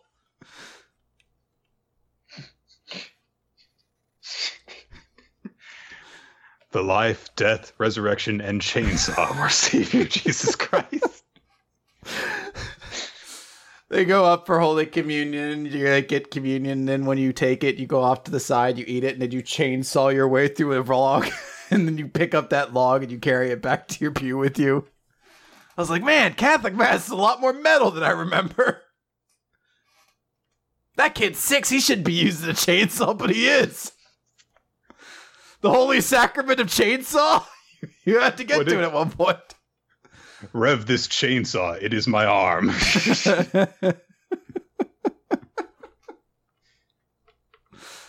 Makima gets ready for her day, which includes using a, a, a lint roll kind of thing to get the hair off of her Hey. off of her dress shirt. I know what that's like. She leads Denji by the hand down the hall. I think this is actually still her apartment building, in fact, because I think that they literally just walk out the door and they're going down the hall. So she introduces all of these people who are, you know, kneeling in subjugation before them, a lot of whom have their heads on the floor next to them. I was like, yep, there's Seraphim, uh, Galgali, Dominion, Virtue, a lot that we don't have never like seen before, but also ones that we saw died, like the Angel Devil, like Princi the, the Spider Devil, like Beam. And she introduced them all by name, and she says, They are all your followers. They and I had differences in faith, but they put their lives on the line and fought to protect you. They have all been waiting for this day, the day of resurrection. A bomb goes off! so last time we were saying, well, Kishibe is still out there trying to fight Maka. He's doing it now! Here we go! uh, so there is this entire unit ready to conduct a raid basically on Makima's apartment. There's people in like SWAT gear. Kishibe is ordering people in. Uh, SWAT unit comes storming through the the door. They spot Makima immediately. She and Denji are on the ground stunned, and they start shooting her and alternating shooting her so that she doesn't have time to get back up. And then Kishibe says, Anti Makima squad, get ready. And there are six guys in suits on a roof nearby as the SWAT uh, group is continuing to shoot at Makima. And Kishibe just kind of says, Forgive me. As the six of them draw knives and slit their own throats after the first one of them says, Hell Devil, kill Makima and cast her into hell. And we saw that the hell what the Hell Devil was capable of, of course. That yeah, he'll fucking put an entire fucking building in hell. Sure. But Makima, while getting shot, turns to look at Denji and says, Save me to Chainsaw Man. And well Denji's eyes widen. His own entrails come sprouting out of his stomach and wrap around his neck what verb? like a what, scarf. What verb was that? Sprouting? Sprouting. I love that verb. That is a great word. Pretty sure I got it from Animorphs. Anyway, as the last of the sacrifices for the Hell Devil dies, he says, It's up to you, Hell Devil. And I don't think we actually saw the Hell Devil before, did we? Uh, certainly not like this giant flaming centaur. No. It, that's basically what it is. Yes, it's this demon centaur thing who spots the hole in the apartment while fire is wafting off of his body. Denji stands up with the entrails wrapped around his neck because apparently uh, he's uh, he's reaching his third form evolution. Mm. Uh, he's, he's a ninja now. Yep. All of the SWAT unit are dead they just are. We didn't see what happened, but they're dead. And Denji pulls his ripcord. And kills the Hell Devil. Basically. Certainly looks like it. On one page, he is pulling his ripcord, and the next page, Denji is landing past the Hell Devil with all sorts of chainsaws out, and the Hell Devil is in pieces and Denji has gone full demonic form. There are this like black scales covering his entire body. He's got four arms, and each of the arms has a chainsaw coming out of it, and he's got that entrail scarf trailing behind him. Yeah. And that's it. That's the chapter. Greninja sucks. oh, chapter review? yeah. this I mean, look, this is a crazy chapter. I have no idea how to even like process Chainsaw Man right now. Everything is like a mile a minute, it feels like. So there's a part of it that's like is is Chainsaw Man like is is Denji even in any control anymore? Because Makima just says "save me" and immediately his body starts doing it. Is it maybe that yeah maybe is he now susceptible to her orders or mm-hmm. you know there's a lot of stuff kind of going on uh, and it's just bonkers. Like the the hell devil shows up and looks like he gets immediately destroyed. So i i don't know. It's very cool though. It's very huge. It's bonkers. Uh, yeah, I mean, like last chapter, Denji, uh, you know, Makima told him that he had formed a contract with Pochita. And so I believe the implication was that's why her control didn't work on him. Mm. So, yeah, uh, I really have no idea what the hell is going to happen next. Uh, but I don't think that I've really known that for a while because Chainsaw Man goes at such a a relentless pace, both in terms of like it just goes and just is like we're done with that, let's go. Uh, but also relentless in terms of like, yeah, that just happened, get over it, let's go. so, Indeed. Hey Nick, I got good news for you. what's that, Chris? Guess who's in All Elite now? Kip Sabian has a mystery best man to reveal to all of us. Right. And you know anything, it's they just keep adding WWE people. Is it a WWE person? Yeah. Is it? It's a very Video fitting Rush. one. It's a very fitting one for today. For today? Yeah. Nick, what is today? It's the 9th of September. No, Nick, what is today? It's a holiday. Is it? It's on your t-shirt. Oh, it's really? Yeah. Really? Yeah. He's just I saying am just very right happy there. then. Yeah. He's going by Miro. Miro is all elite. Cool. There you go. Awesome. That was a weird tangent that happened in the middle of this podcast. That I, will uh, well, because like my, I wanted to to say him, but I was like, it wouldn't be him, Yeah. because I'm never really interested in the people who show up in All Elite after they get fired. But yeah, I was like, oh, awesome. there you go. It's a big one there in there. Cool. All right, let's talk about this fucking uh, burn the witch thing. Yes. So Burn the Witch. It's chapter three of this limited series. There's only one chapter after this one. Uh, we get a color page as like we've gotten with every chapter of Burn the Witch so far. This one has like 90% more of Noel's boobs, so I'm sure some people were very happy about that. Uh, stuff is happening somewhere. The Nazi member of that super awesome Top of Horns Council is scolding the squiggly mustache guy that gives Noel and uh, Nina their Nini uh, their fucking missions and stuff. Um, he's snooping around, and they're just like, "Perhaps you caught wind of the crises your subordinates are in." You know, something happened to him.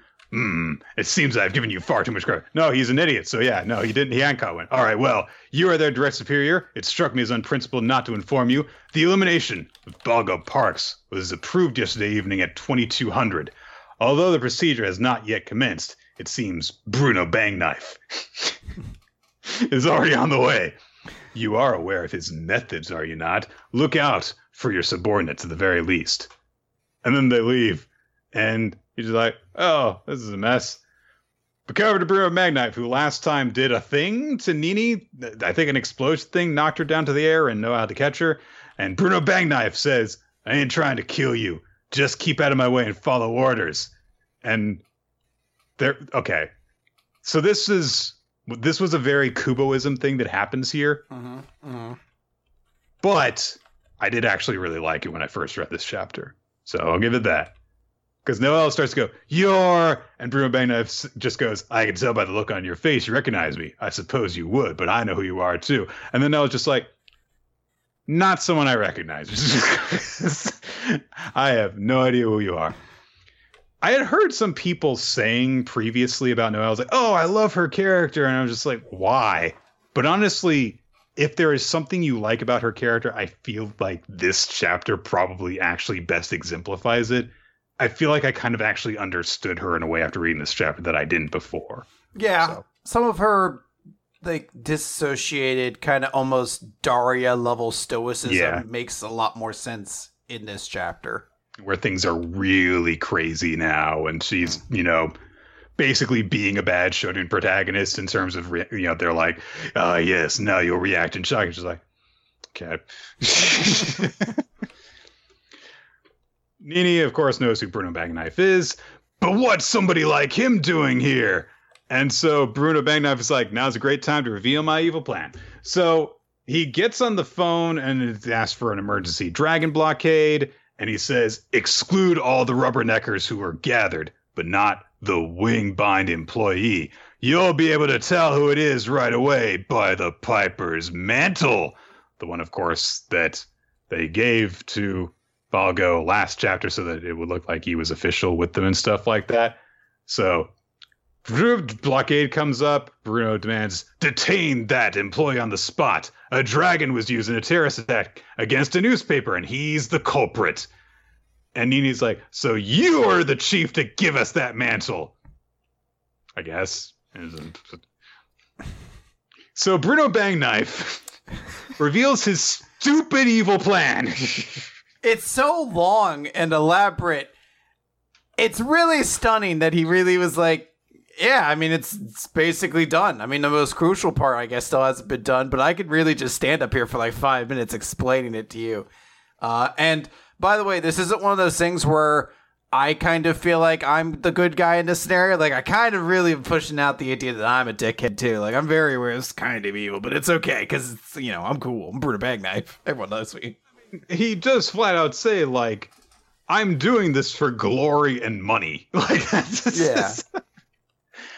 So he, in so many words, says that guy is a dragonclad. He can attract dragons. I am using him to, and the fact that he has been getting attention around him lately to basically fake an incident so that then I can be responsible for bringing him in and I'll get the reward and my name will go down in history for basically thwarting this terrorist attack that I actually was masterminding.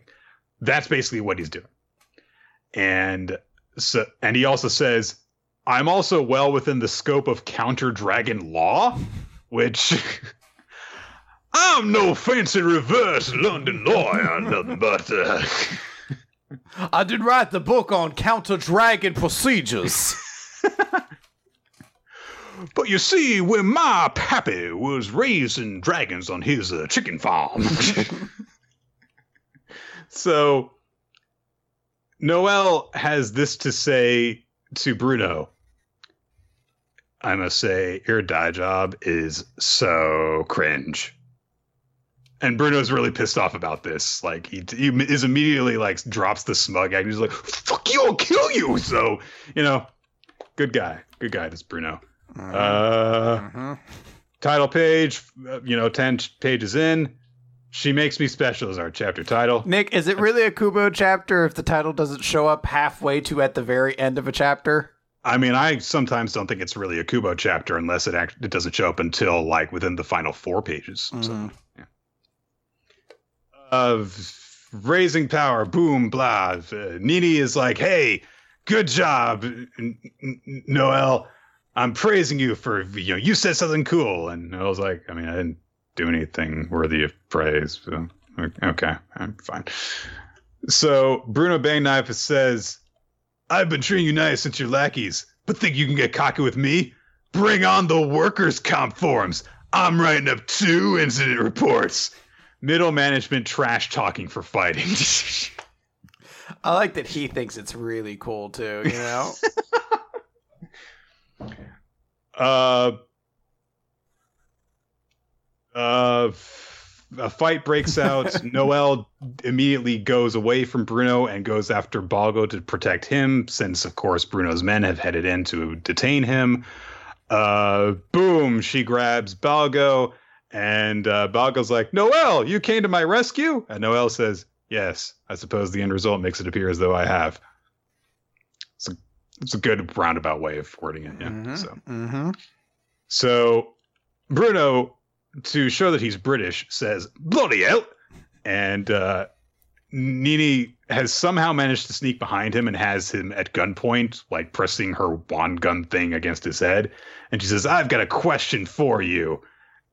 And Bruno tries to act douchey to her, but she's like, "Why did you bring Macy here? And why is she with the dragon?" And Bruno's like, "Keep it to one question, it's not." And he says, Yeah, I scattered her. She found an infant dragon front side and raised it. And Nini is shocked by this. He's like, Oh, you wanted to believe the dragon was my doing too, did you? No, it wasn't me. That woman's one of those humans who are sometimes born front side with significantly strong magical abilities. She's a watcher. She sees dragons. Also, the watcher citation. so, um, while Nini is distracted by this reveal, he kicks her wand out of her hand, I think. And um, then Noel shows up again and she catches Nini's gun out of the air and she double barrels him. And uh, then Macy slash Marshall, because it's like everyone in this goddamn series goes by multiple names, uh, shows up on the roof. She calls out to Nini. She grabs her. They fly off on Nini's dragon. And uh, then the door bursts open and Ellie the dragon comes bursting out. And Bruno Bangnyfe says, Balgo Parks, Macy Baljure, you're gonna nab him and give him the runaround? Rickenbacker! I want I so there's like a story kind of going about right now. I don't know the validity to it, but there's people who are like Burn the Witch is just like a part one for potentially more. And I do want it solely because I want to find out what everyone's stupidly British dragon is called. like I just want to like Oi there, what what pip pip, let's get on there. Then like a dragon shows up. I was like, Oi there, let's go, save the queen. So yeah, after that, like black energy surges off him. Ellie the dragon turns into a dark dragon. just I'm now thinking sort of like how Bleach everyone had like a, a like a command to release their Shikai or something like that, like to command your dragon. You're like, Johnny good show there. then you summon your dragon with the queen. Having a point there, I will. And then the dragon shows up. Going for a stroll in Osprey Park.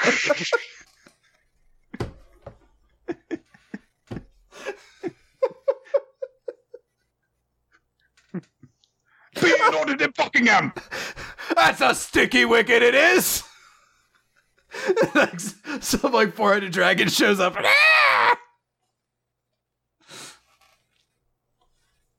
oh, I think we accidentally lost Nick. Yeah, Nick's uh Nick's audio disappeared. I think he's gonna go check that out real quick. Something might have gotten unplugged. I can see you, but I can't hear you.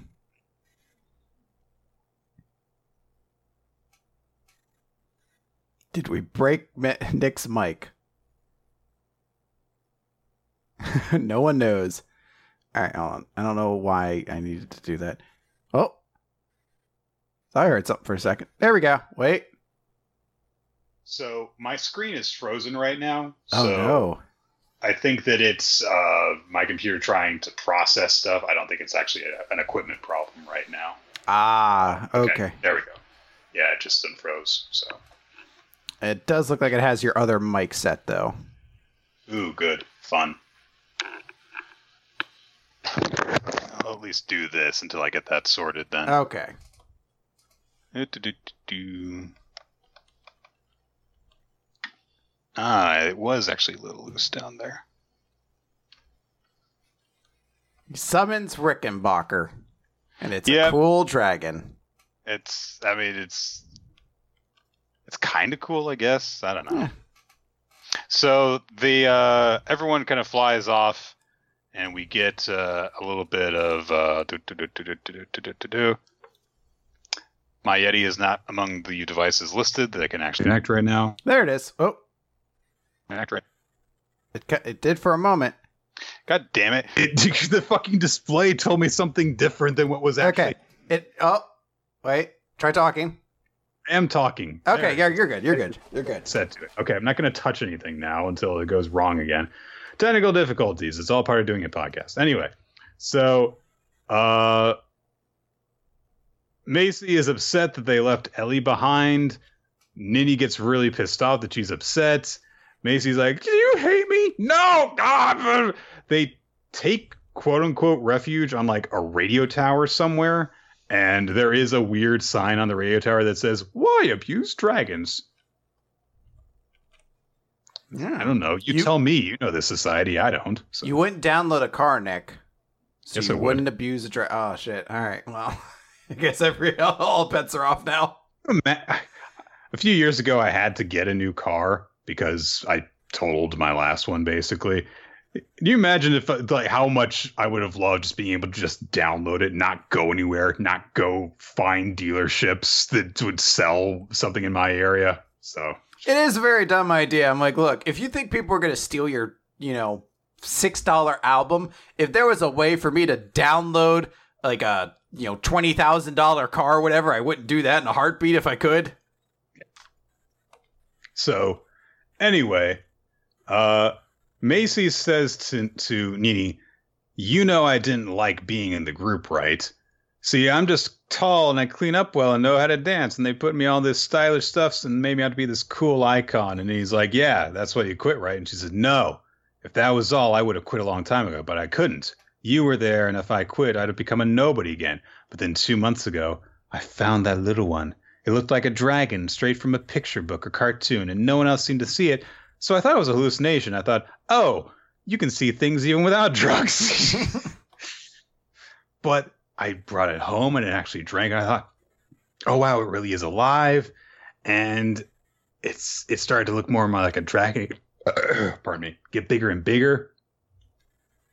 And it was this dragon that only I could see, so I felt like I had actually become special. And you know, going on stage and selling songs and stuff, you and the rest of the group were amazing, but I was the one who wasn't my true self. But if I quit, I'd have nothing. I was sure no one would notice me. But then once I took Ellie home, things changed. I felt like Ellie was giving me strength. I felt like Ellie would take me somewhere special. That man, Bruno, came to me last night and told me he needed my powers and the dragons, and I thought, this is it. I'm being led somewhere special. And she starts to say something to Nini. She's like, Nina, I. But then Bruno Bangnyfe shows up. He's like, hey, you stood still while standing on top of a tower anyone could spot you. I found you. So. uh, he basically charges them with a bunch of crimes that they have kind of committed in the course of resisting arrest. But let's put that aside because take a look at this. Balgo Parks' putative dragon designation was just finalized, so from this point on, every witch and wizard in reverse London has their sights set on quashing him. And Balgo's just like, What's going on? And that's the end of the chapter. The next chapter is the final one. All right. Uh, You know, saying that, I actually did kind of enjoy this chapter. I think it did go a long way to making Noel. I don't say I like it because the panel where she calls Bruno cringe is awful. I don't think there's a natural way to say someone is cringe without it looking lame yourself. So that was kind of odd, but I felt like I got her more than I did previously. And I do kind of like the relationship between uh, Nini and Macy you know, in a way where I'm able to enjoy the characters despite the very complicated world that they're in and all these talks about like counter dragon laws and things like that. I'm like, oh, it's just this girl who saw this creature and no one else could see it and she thought it gave her purpose only to find out she's going to be used by people who don't have her best interests in heart. Like I kind of dig it. So, it is a an oddly paced story when you look at you know just kind of what's happened over the course of the last three chapters and then to think the next one's going to be the conclusion so bless you. Yeah but eh, i do think that this was probably the most enjoyable of the three chapters we've gotten so far because it was the silliest honestly but uh, sometimes you know on purpose and sometimes not Yeah. but yeah, I don't know. It's I I do I am kind of a little bit taken aback by it. it's like this is ending in one chapter. Hmm. Okay. Yeah, or they don't know how to like apply to all of it. So Let's talk about high school family, Nick. so new manga in Jump, High School Family, Kokosei Kazoku, which uh, is by Ryo Nakama, who uh, has previously done the Isobe Isobe series. So, if you can believe it, uh, High School Family is a comedy, a gag, basically a gag manga, I would say, I guess, but more like it's very understated humor, really. It's about this uh, this kid named Kotaro. He's 15. It's the day of it's his first day of his first year of high school. He's setting off, and on his way out of his bedroom, he runs into his dad, who's wearing the same high school uniform. And his dad just says, Yeah, your dad starts high school today too. We're going to school together for the next three years. And Kotaro's like, Wait, what? You're, going to high school? That can't be right. I mean, if we're both in high school, then something's gone wrong. Like, no, no, no. Look, see, there's my acceptance letter from from high, for for high school. And so Kotaro's like, you mean you you you sat for high school entrance exams? Like, of course I did. I sat right behind you. He didn't notice. and it's we kind of like start off from there with like Kotaro's dad is going to the same high school, and then we just kind of like all the gags that you would expect from that situation, then kind of repeat, but it's a little bit escalated because it's more ridiculous that it happens with the next person. I was shocked that the family cat going to the same high school is not the one they end on. Like it really is weird. It's more surprising the mom would go to school than the fucking cat. Why would you? It's just it's so dirty to have her big reveal be after the fucking cats. So Kotaro is like freaking out over this, kind of. Uh, he's trying to like resist it with violence, even. Uh, but then, and then he's like, "Look, you can't do that. What? No. I. Why do I have to go to high school with you? It's not going to happen." It's, it's, Kotaro, I didn't raise you to talk to your father that way. Family being at school at all is embarrassing. Why don't you understand about this? Like, what's so embarrassing about your dad? Speak up. So, well, your haircut for starters. Very okay. Haruka, Kotaro's little sister, comes in, and she's wearing a blazer from the same high school, and she's like eight years old, I think. She's like, "Yeah, I passed this. I was in the same exam, high school entrance exam that you two were in. I was sitting behind you." Hey, so Kotaro's parents, both of them, never went to high school, but his little sister is like an accelerated placement, so obviously that's kind of weird. Uh, and yeah, their cat Gomez, he of the bizarrely human face for a cat, uh, also is going somehow.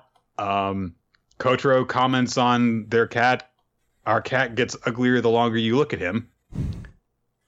And it turns out his mom is going as well. So the whole family is going to the high school. Short chapters for this series. So let's go on to chapter two because there were two that came out this week. Whee! Chapter two. Uh, flashback. Kotaro passes high school exam, and then it was like, "Yeah, we'll celebrate today." And then it cuts to the present. All of them are heading into the school together. Kotaro's like, "How did things turn out like this?" Good question. Uh, but Kotaro's like, "Okay, yeah, great. I'll just keep far away from them. I'll just forget about them, and I'll try and Uh, not be spotted near them." I like the note that uh, they all brought bags, but Gomez just brought his food bowl.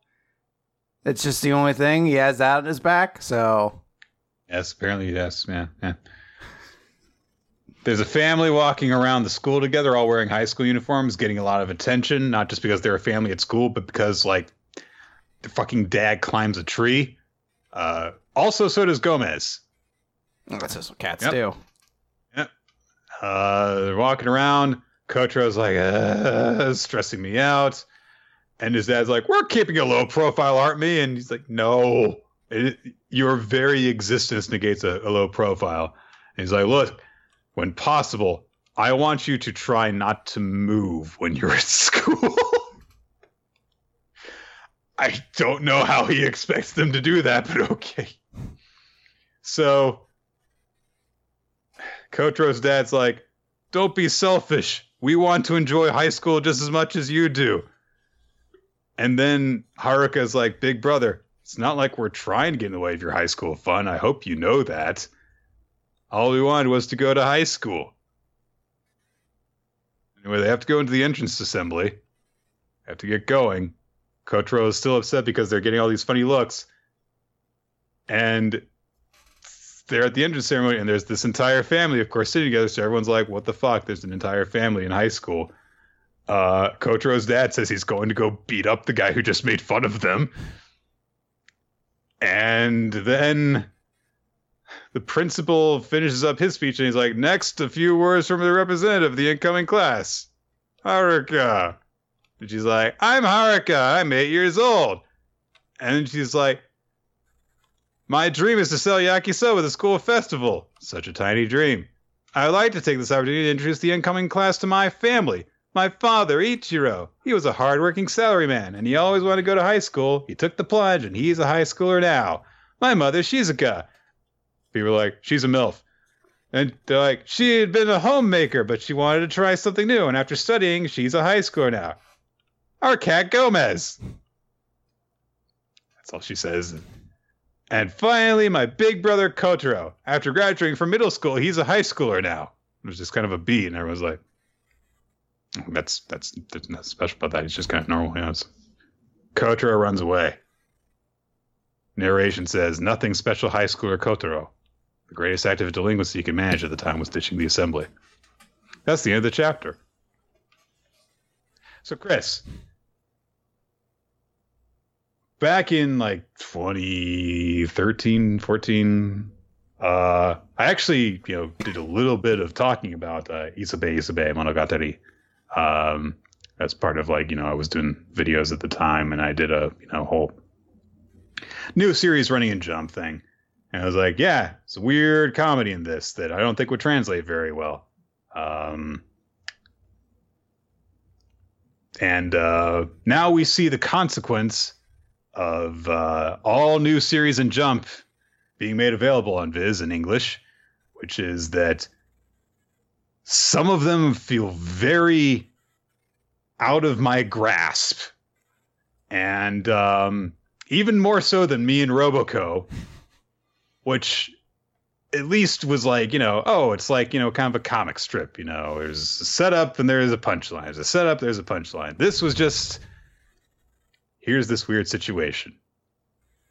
Isn't it weird? I'm like, yeah. Isn't it funny? I'm like, I don't know. Um, I don't know. I didn't laugh. I didn't smile. I didn't chuckle. And yet, I don't know if it was funny. Nick, I will say this about High School Family. It was dumb. It was obvious. It was pointless. It was short. So I loved it. It's 10 out of 10. We're, we're two weeks down to giving this the third week review. I'm so pumped. This is the best gift they could have given me. So, in comparison to Bone Collection, which was a hideous abomination, and as soon as you read chapter one, you were like, I can't wait to force Nick to read this. You were like, this was nothing. I can't wait to never talk about it again. I'm be so glad we don't have to talk about it in the recap anymore. Look, uh, I legitimately do find the joke about Gomez kind of funny because there's nothing added to it. It is the surface level joke of our cat's gonna go to high school too, and there is nothing more added on top of it. And I kind of admire the perseverance to that lack of a joke. But for the sake of the podcast, I was really ecstatic. I was like, "Why are there two chapters this week? Was this was this an error? Was I only supposed to be able to access one?" And I was like, "No, there's just two. We're already two thirds of the way down, not having to talk about this in the recap anymore. I'm pretty pumped. Is that how this is going to work this time? Yeah, three chapters. That's all it gets. Okay. If next week chapter three and four come out, I'm reading chapter three, and if I don't like it, I'm like, we're out of here. I'll be honest, I almost tried to kick out Burn the Witch too. I was like, yeah, was technically three chapters. I know it only has one more, but I could pop that right out of here too if we wanted. I mean, even comparing this to what little I got to experience, the first chapter, or at least a very early chapter of that series, deals with the protagonist in like full Edo style artwork, trying to hide a porno mag from his wife or sister, girlfriend, or something like that, and is very heavily dramatized whenever she comes in and he has to hide it really quickly. And it's like, all right, that's a joke I understand. And I can see the absurdity of seeing this person who looks like this, you know, 17th century samurai, basically, going to such lengths to do this. But this was just like, hey, you remember the premise we started off with in an extremely goofy movie where Goofy had to go to college with Max? Now imagine there was nothing else in that movie other than just the premise. Like not and he's goofy Mm-hmm. or there are X games because Disney owns that too or Goofy gets a girlfriend or any of the other things that happened in that sequel to the, to the other Goofy movie. Just father and son have to go to high school together. Also, the rest of their families there too, but, But it doesn't actually raise the level of humor each time each one's introduced. But Nick, what if the family cat also went to school? But, but Uh, uh, what if- but what if- the- but what what's the joke though? Like, the- well, it's a when- normal cat. It doesn't. Well, no, that's the thing is that like you're being presented with this, and this is all the stuff that we are getting for this weekly consumption of this series, and it's just like, isn't this awkward? Yes, but, and it's not like you know, like. Kotaro's dad threatens to go beat up some kid who made fun of the family. What if instead, like, he had, I don't know, dressed him down in front of the other students or something like that? You know, what if something happened? So, I guess what I'm saying is, no, it wasn't funny, and I just talked myself into that. so. Let's move on. Indeed. Magu-chan. Let's uh, let's pick this pace up. We got about seven more series still to discuss. Ren has been roped into recruiting people uh, to sign Magu's uh, best friend's book, aka the Grimoire. He doesn't know how to do this, so yeah, he goes to his big sister and is like, "Hey, will you writing this for me?" And she looks at it and she's like, "What? Are you fucking serious?" Because it's you know some little kidsy book. But then of course you off off panel, Ren explains what it's for. He's like, "Oh yeah, Rue's a little pet guy. Sure, I'll write it. Just bring Rue to the shop on prep day." But she wants something in return, basically. So uh, she kind of forces Ren to, you know, work in the kitchen, basically, uh, in exchange for doing this. So they invite Ruru in along with Magu. Uh, Magu is like, So, you will become my next follower. Now write thy name within my book of the destruction disciples' blood. Yeah, I already did it. Hmm. Then grant me food offerings. Yeah, yeah, here you go. She is a good follower. So, nice little thing, yeah. Um, she's very nonplussed like this entire chapter. Uh, just like, yeah, sure, okay, whatever. Um, she kind of sinisterly uh tells Ruru to eat up and get nice and plump, which makes Ruru kind of freak out a little bit. Uh, she's also just, you know, kind of being a good big sister kind of character, saying like, "Hey, you know, I've got all this stuff for you. Come upstairs when you're done." And uh, Magu, hey, stop eating like a fucking animal. You know, I gave you cutlery. Use it. And Magu's like, mmm. And he immediately chops one of his arms off. Very good. Just like pleased with how deadly it is, apparently. Uh, then, after he's eaten and Ruru goes to check out the clothes Rin put aside for her, uh, he's like, I still need more food in order to regenerate my flesh. Hmm, another food offering. Ooh, piece of candy. All the way out the door, around the corner, into the alley, goes into a trash can, and Naputaku's minions trap him inside the trash can. They were lying in wait. And uh, they all pile on top of the lid, trapping Magu inside the trash can. They pile a cinder block on it. And Naputiku is is like, hey, if you use your powers of destruction to blast your way out, you'll be weak after that. You'll expend your have extended your energy, and then what are you gonna do to fight my army of mad hermit crabs? And uh, then he you know runs off, telling his hermit crab minions summon me when he uses powers and escapes. But fortunately, Magu has an idea, which is that he had chopped his hand off before, and one of his abilities is to turn parts of his body that are that are separated from his form into mini Magumanuakus. Oh, it's gonna sell so many toys. So, uh, the mini Magumanuaku starts making its way over to the trash can. Uh, window's in the way, and because it's small, he can't open the door. He tries to use an energy blast to do it, but it's like, oh, I can't really handle that very well. Uh, and uh, it tries to like get people's attention and stuff. Uh, he tries to grab Ren's attention by calling to him, but he's so small that it doesn't work. Uh, so he gets into the kitchen and he sees that there's an open window in the kitchen that'll lead him into the alleyway. Uh, so he tries to make his way across that. Uh, and so there's this whole thing, you know, kind of like, you know, a Tom and Jerry, like, you know, Jerry running across very large It's very obstacles. cartoonish, like a video game level. A little bit, actually, honestly. I could definitely see this exact setup for a video game. Uh, but Magu falls when he is latched onto a pile of dishes on a shelf, brings all of them crashing down, which sucks for Ren's family because dishes are expensive when after, when they break. Uh, but fortunately, this small part of Magu gets swept up with all the garbage, uh, and it, when when it's thrown away, so Naputiko is gloating, blah blah blah. Ren comes out to throw away the trash, and Naputiko is like, "What are you doing here, little human? I'm not dumpster diving today." so pathetic.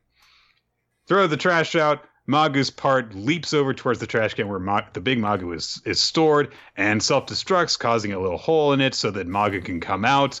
And then he reintegrates the small Magu into himself, uses his eye beam to blast Naputiko away. Naputiko is blasting off again.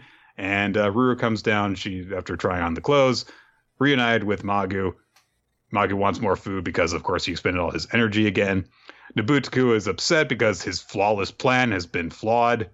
Uh, and he's like, Where did I go wrong? Ren says, Location and personality for starters. Boom, roasted.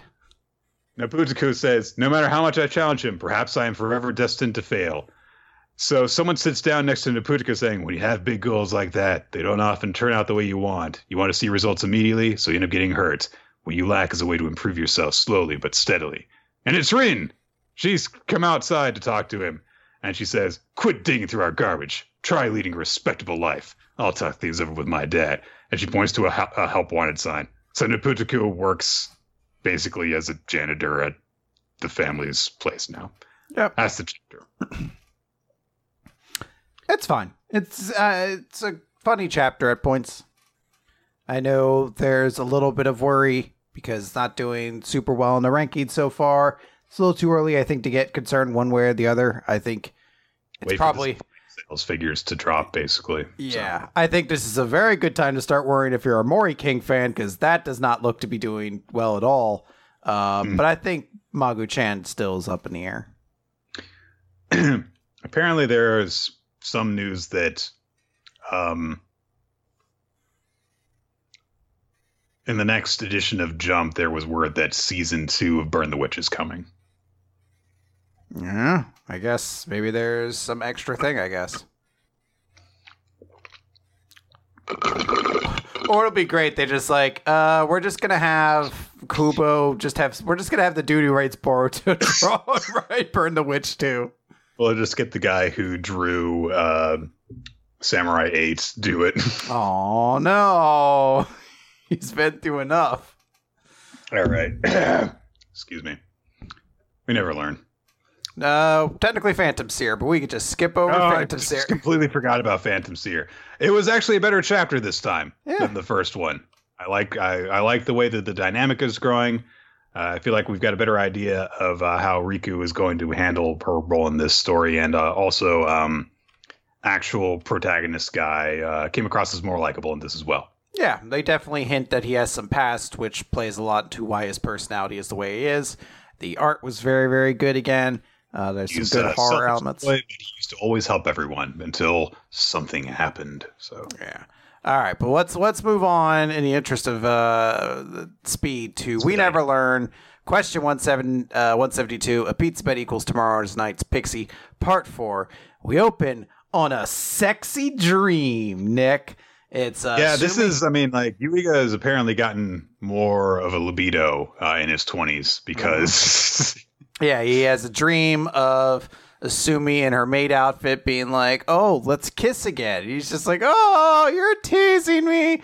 And then a bunch of Asumis in maid outfits are like, "No, I mean we've already kissed before." He's like, "Oh dear," and uh, um, then he wakes up. there's one that's in a sexy nurse uniform and one in a sexy doctor uniform. Can't really see her, but yeah, he uh, he has his own little harem of Asumis in different fetish outfits. So Asumi knows what she's doing apparently because yeah, all that teasing has had an effect on the poor boy.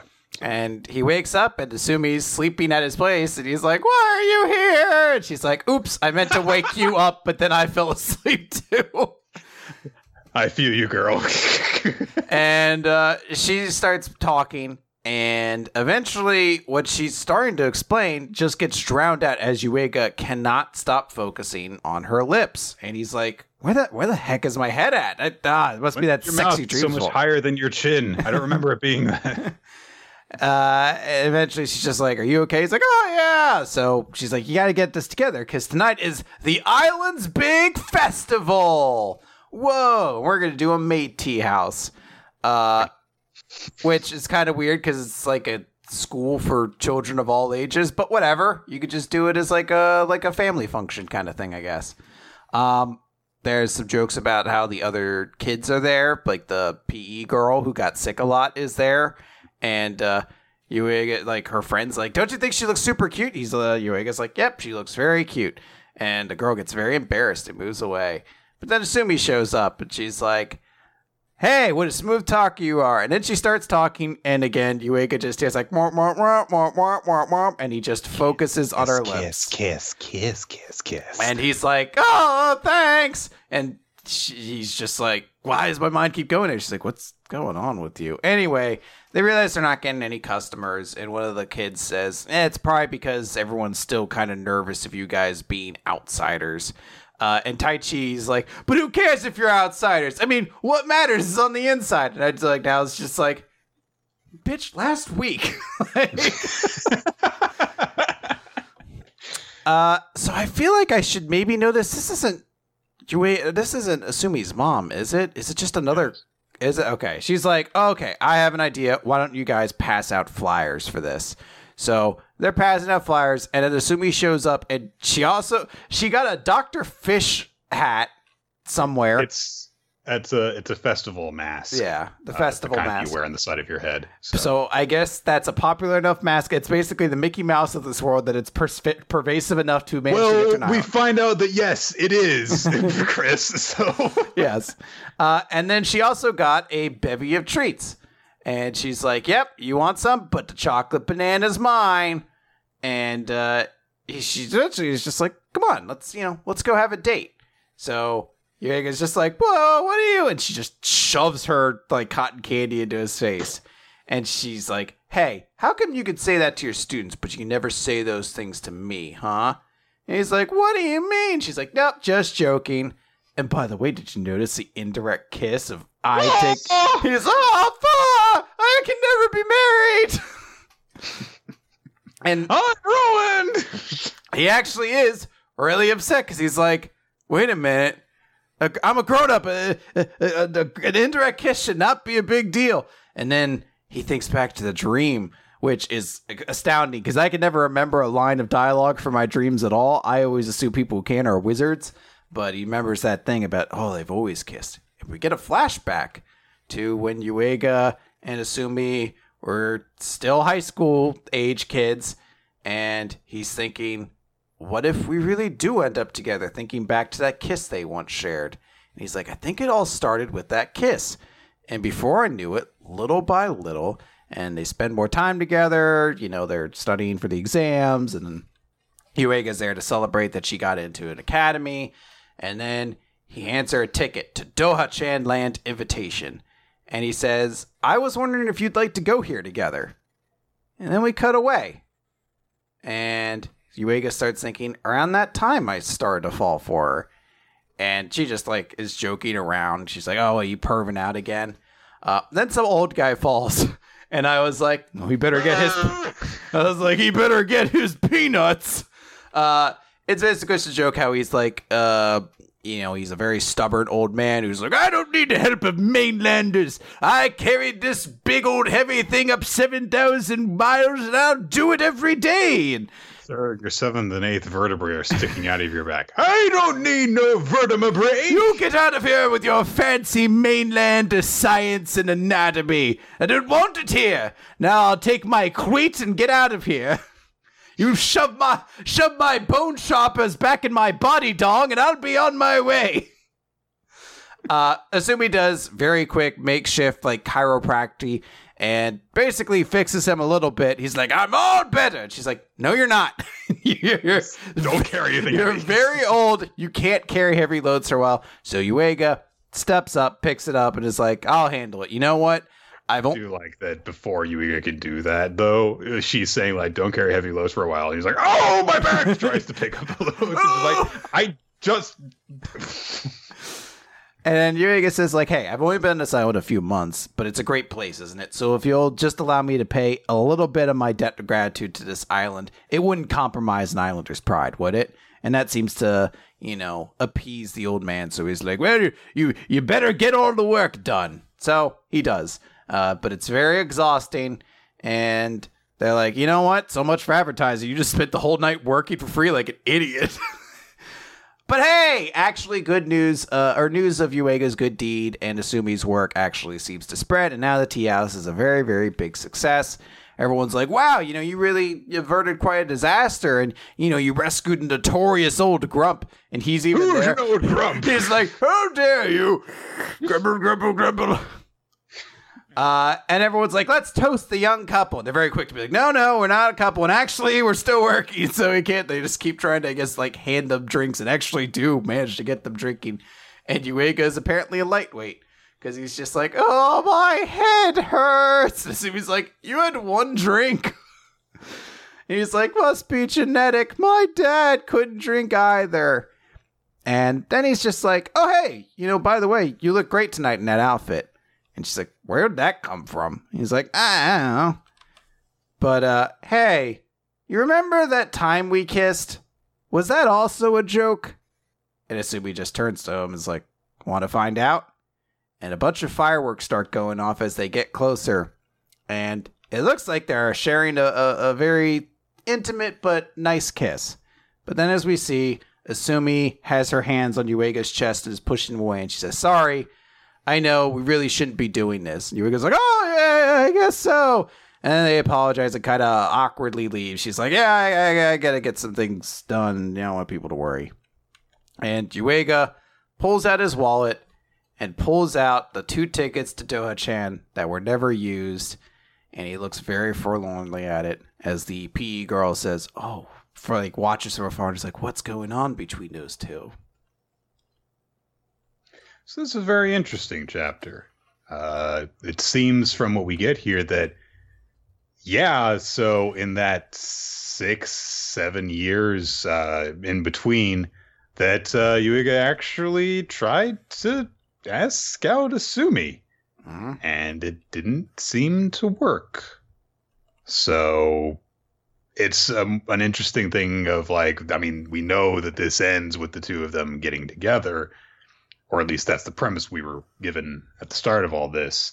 But it's interesting to have this idea that yeah, she flirted with him all this the, him all that time, and then when he actually seems to reciprocate it, she seemingly didn't go forward with it, and that seems to have when they go past any sort of just the established friendship dynamic they have, run into that same sort of awkwardness. So it's interesting and uh, something that we ob- ob- obviously have not seen in the other uh, endings to this point, and one that I would expect we wouldn't see that kind of uh, thing going on in the Kirisu one because then if they're just like, if they had that hesitation, then he was like, "Well, wait, you were my teach this that's kind of weird so yeah uh, as mentioned, it's almost just kind of just a more mature way of telling one of these stories of the girls and Yuiga's relationship. I mean it would make sense back in the day if Yuiga was like we we should date. And Asumi would be like no because i imagine that her life was going to get a lot more complicated with school and then med school and then as it is residency she's in now it seems like a lot of her life would be blocked up. But there's also been a side kind of element of Asumi that despite her being the one who's very open with kind of being flirtatious and sexual and everything like that that when it actually comes down to it she's pretty nervous about that sort of stuff and very shy. We've seen elements of that before so I do like this idea following this story that there was something there and it went unfulfilled. And it seems like that'd be fun to explore. But more than anything, I don't know why. But the fact that so much of this chapter focused on the idea of Yuiga being absolutely obsessed with Asumi's lips really worked for me in a way that I'm almost kind of embarrassed to say. It feels like the only time we never learn has ever actually been kind of romantic in its like physicality. Well, like, because before there were all the comedic bits of like, oh no, I nearly saw a girl naked.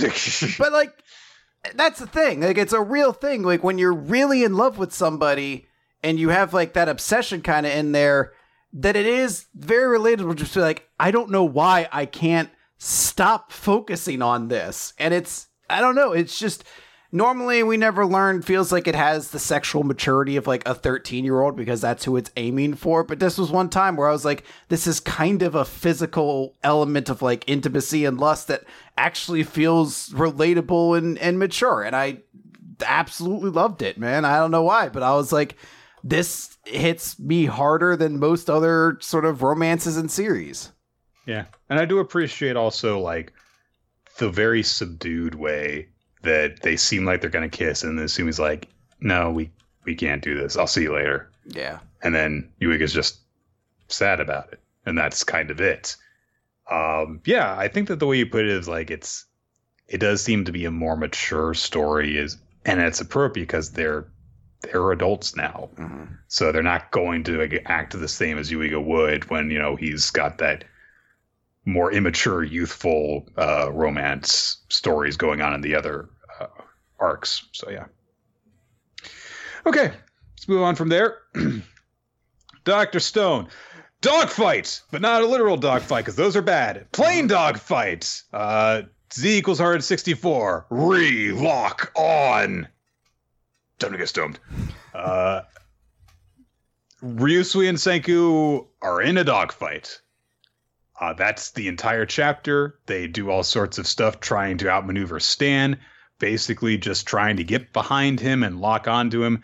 And uh, they act as though they've got a machine gun, but they don't have a machine gun. They just want Stan to think that they have a working machine gun so that he won't immediately just carve them to pieces by engaging in a direct fight. Uh, the plane that they are working on starts to kind of like come apart at a certain point. Uh, and that's why Senku is actually in the plane, is so that he can work on it like he's an R two unit uh, in mid flight. But uh, I really don't think that it's a good idea for him to be taking all these G's when he has just survived a shotgun blast, basically. Uh, there are all sorts of things that happen uh, in terms of flight maneuvers and stuff, and uh, eventually Senku and Ryusui execute this ridiculous thing called a Cobra maneuver, which is basically uh, doing a 90 degree straight up uh, turn in order to get behind uh, Stan. And after that, uh, Ryusui removes his flight goggles and is like, Video games trained my right hand, so I'm ready for a combo move with your science, Senku. And he leans out of the cockpit of the plane holding the gun and pointing at Stanley and takes aim at him. It's so fucking bad. As he's flying a plane and he's just like, we're gonna point a gun at this guy. and he took his goggles off to do this. it is a very cool piece of art. And I normally I don't care for Ryusui's design because I feel like the the like black marks on his fingers always feel like kind of distracting and sort of weird. But for some reason in this time it worked completely too. Yeah. Uh, it was very cool. It was a very cool chapter, uh, but like all action and basically a lot of the same action over and over. So I'm just summing it up like that and say it was good. So yeah, I th- I generally enjoyed this chapter. I think it was uh, a pretty fun one, if nothing else. All right, Nick. I, triangle. I have a little bit of an explanation to give. There's a lot of fan service in this chapter. I posted a video to my Twitter a few days ago, basically acting like I was frustrated, and people were like, "So does that mean you wanted you're having regrets?" No. You want my you want I mean like if this were Mission Yozakura family, I would basically have one thing to say about the chapter, which was the confrontation between Kyoichiro and his father was kind of cool. that'd be it. Anyway, a lot of fan service happens in this chapter because they're going over to Lou's place because there is an Ayakashi seemingly at work, and M- Matsuri has to find a way to get rid of it. They take a communal bath together, and there is a lot of nudity. Uh, Nick, I would say it's tastefully censored, but it's not. Uh, well, special props have to be given to the uh, the monsters that when Matsuri looks, they've not only perfectly disguised her bits, but also the bits of her friend. They're like, come on, I gotta protect the decency, you know? I look, hey, I'm protecting her modesty. I may be a monster, but I'm not a monster, okay? I may be a monster, but I'm a monster in like the literal sense, not yeah. like in the gets put on a list sense. Okay. I'll, I'll, devour her soul. Don't get it twisted. I will devour her soul and spend her to a lifetime of damnation. But I will not allow you to peep on her without her permission. That's absolutely not going to happen. Not in my watch. Not in my house. And it is going to be my house because, again, I'm going to devour her soul, send her to the unending abyss, and presumably take over her body and then rain hellfire upon this world. But decency uh, will be respected. I do appreciate legitimately that while Matsuri is kind of like, I don't really think this is good for me to be in, and he is like embarrassed and is trying to avoid looking at them. Suzu is much more concerned about that because she a jelly bitch.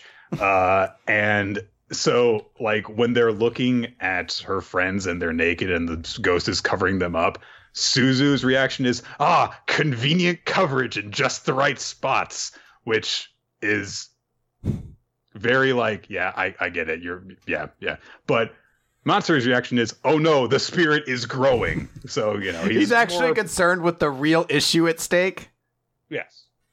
Uh, then they realize that in attempting to cover Matsuri's eyes, Suzu is pressing her boobs into his back. They kind of freak out about that we actually see that because this all basically unfolded because I forget the other girl's name. I I I remind myself of it and then I forgot about it. Anyway, she snatched the scroll from Matsuri's head, uh, in order because she was like, "Well, this can't get wet."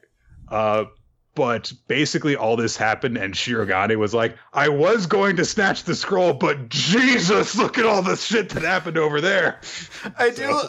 It's such a stupid thing that like the cat was like, "Whoa, hubba hubba, things got pretty busy over there." I was like, "The whole point you're trying to do was suddenly freed away from the Exorcist ninja. You had your chance, and you were like, wow." Yeah, did you see that girl press her boobs into that other girl's back? That's uh, jeez. I understand my goal was in front of me, but yowie wowie, things are getting pretty heated over there. I mean, that was that was that was like three wolf whistles on the scale, okay? And it's my not about three rotations after it furrowed back into my mouth. And I want to stress, I'm not aroused by it.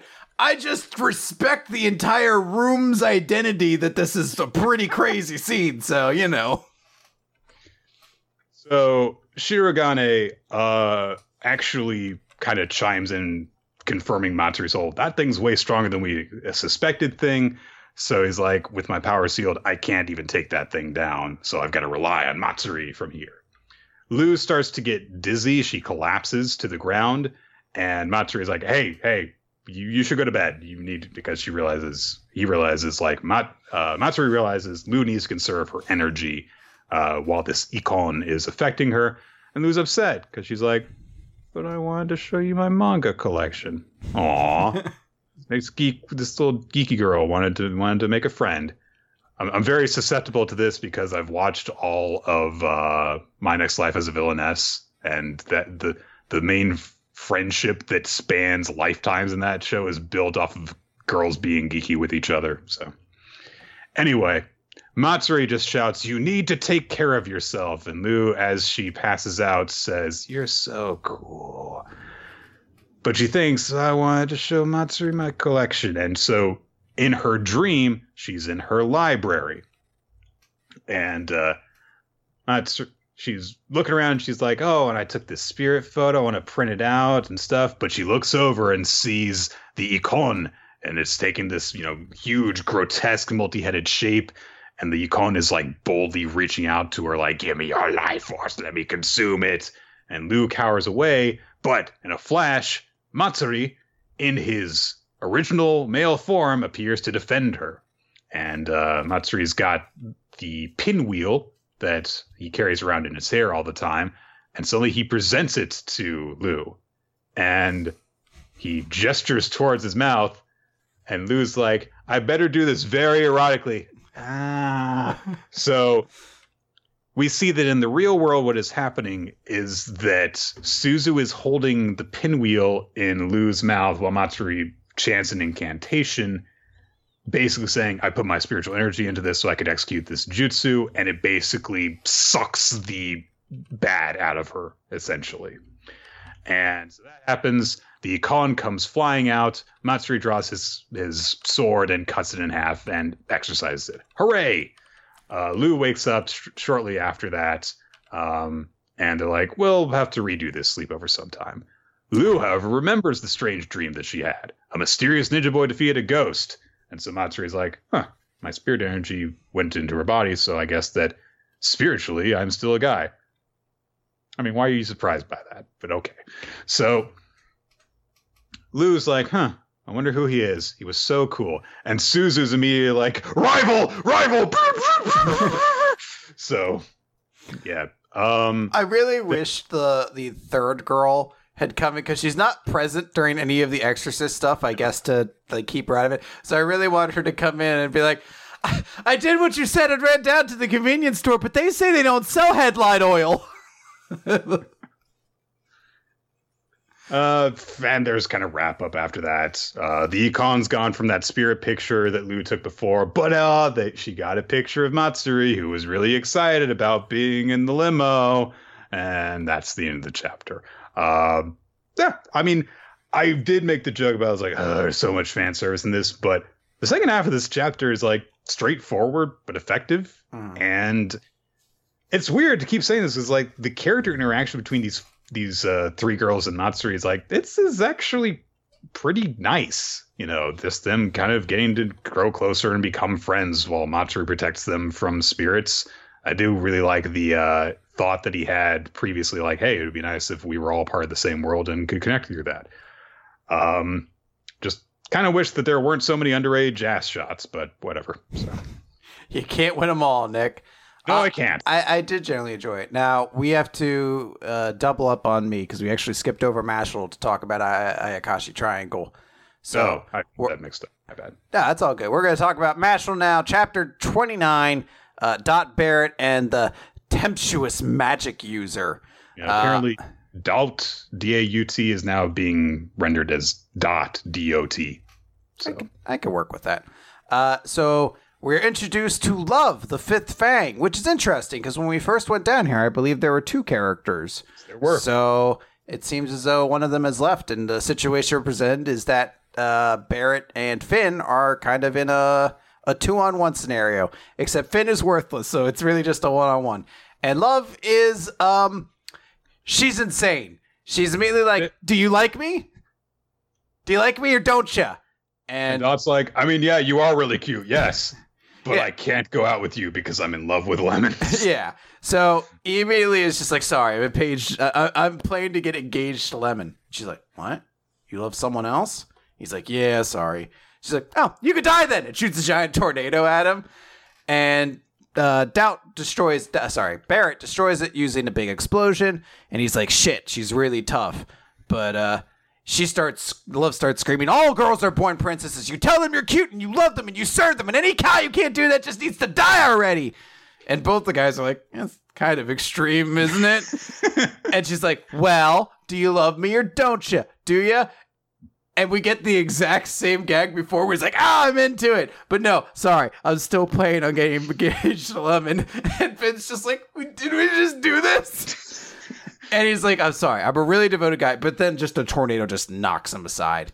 And she says, You just don't get it. Daddy says any guy who doesn't cherish me, I get to kill. So Barrett's like, all right, well then you tell your daddy that doesn't make a lick of sense. So they they go off in a big string of using all their attacks, and she's like, wait a minute, he aimed short of me. Is he is he trying to block my vision? And we see Barrett coming from the side from the smoke. He's trying to grab her wand, but she catches him right before he can and shoots him away with her tornado, knocking off his bandana. And she's like, No, it's too sad. You're too weak. You can't beat me. And I'm going to tell you something. The fourth's magic can turn a specified target to stone. So the other person who was with her, she says, So if you don't, and the target's the person who opened the underground door, which was Mash. It's like, if you the effect's going to take about two hours after he started storing energy. So if you can't defeat me and get to the fourth in 30 minutes, then your mushroom friend's going to turn into a stone.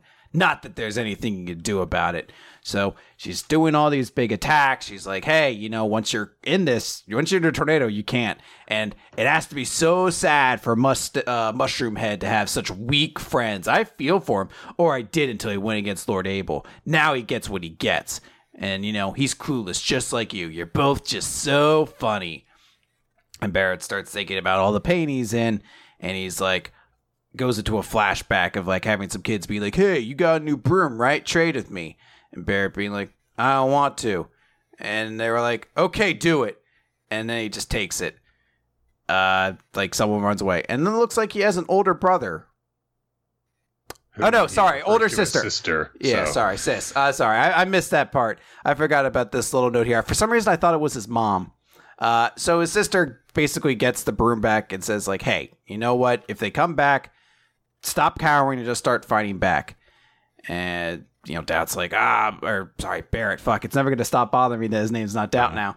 He's like, if I can't, but if I can't, you know, if I do it, just get worse. So his sister's like, you give up too easily, but that's not going to be a problem once you get a real friend.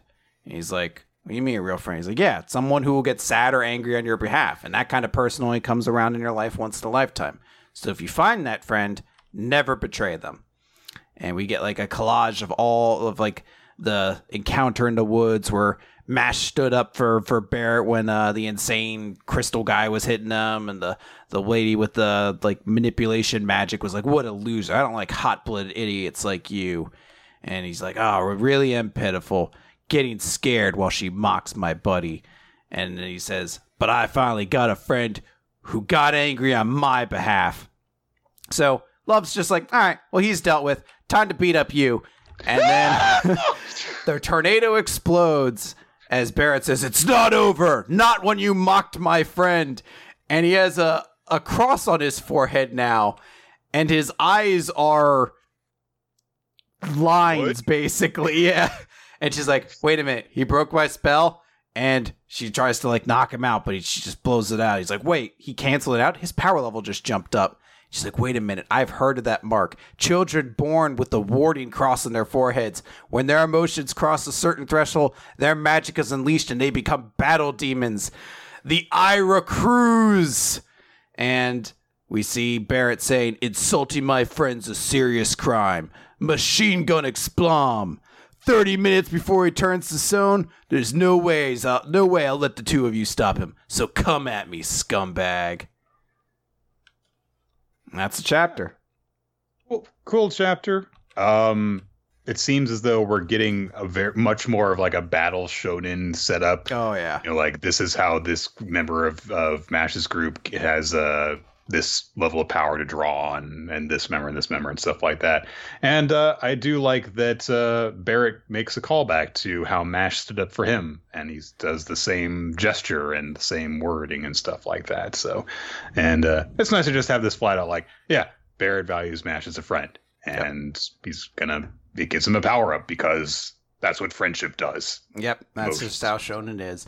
Uh, I also do like that. It feels like we're kind of moving away from uh, Barrett being like a weird, annoying incel, and now he's just weirdly easy to fall in love with chicks. But it's it's becoming a little bit more amusing and likable. All right, really quickly going to blast through Black Clover. I don't know where the title page. 263 Shadow. Shadow Intel. Sorry, it was on the the cover page of the popularity results that are very. Charlotte Roselei is the third most popular character in Black Clover, I guess. So apparently.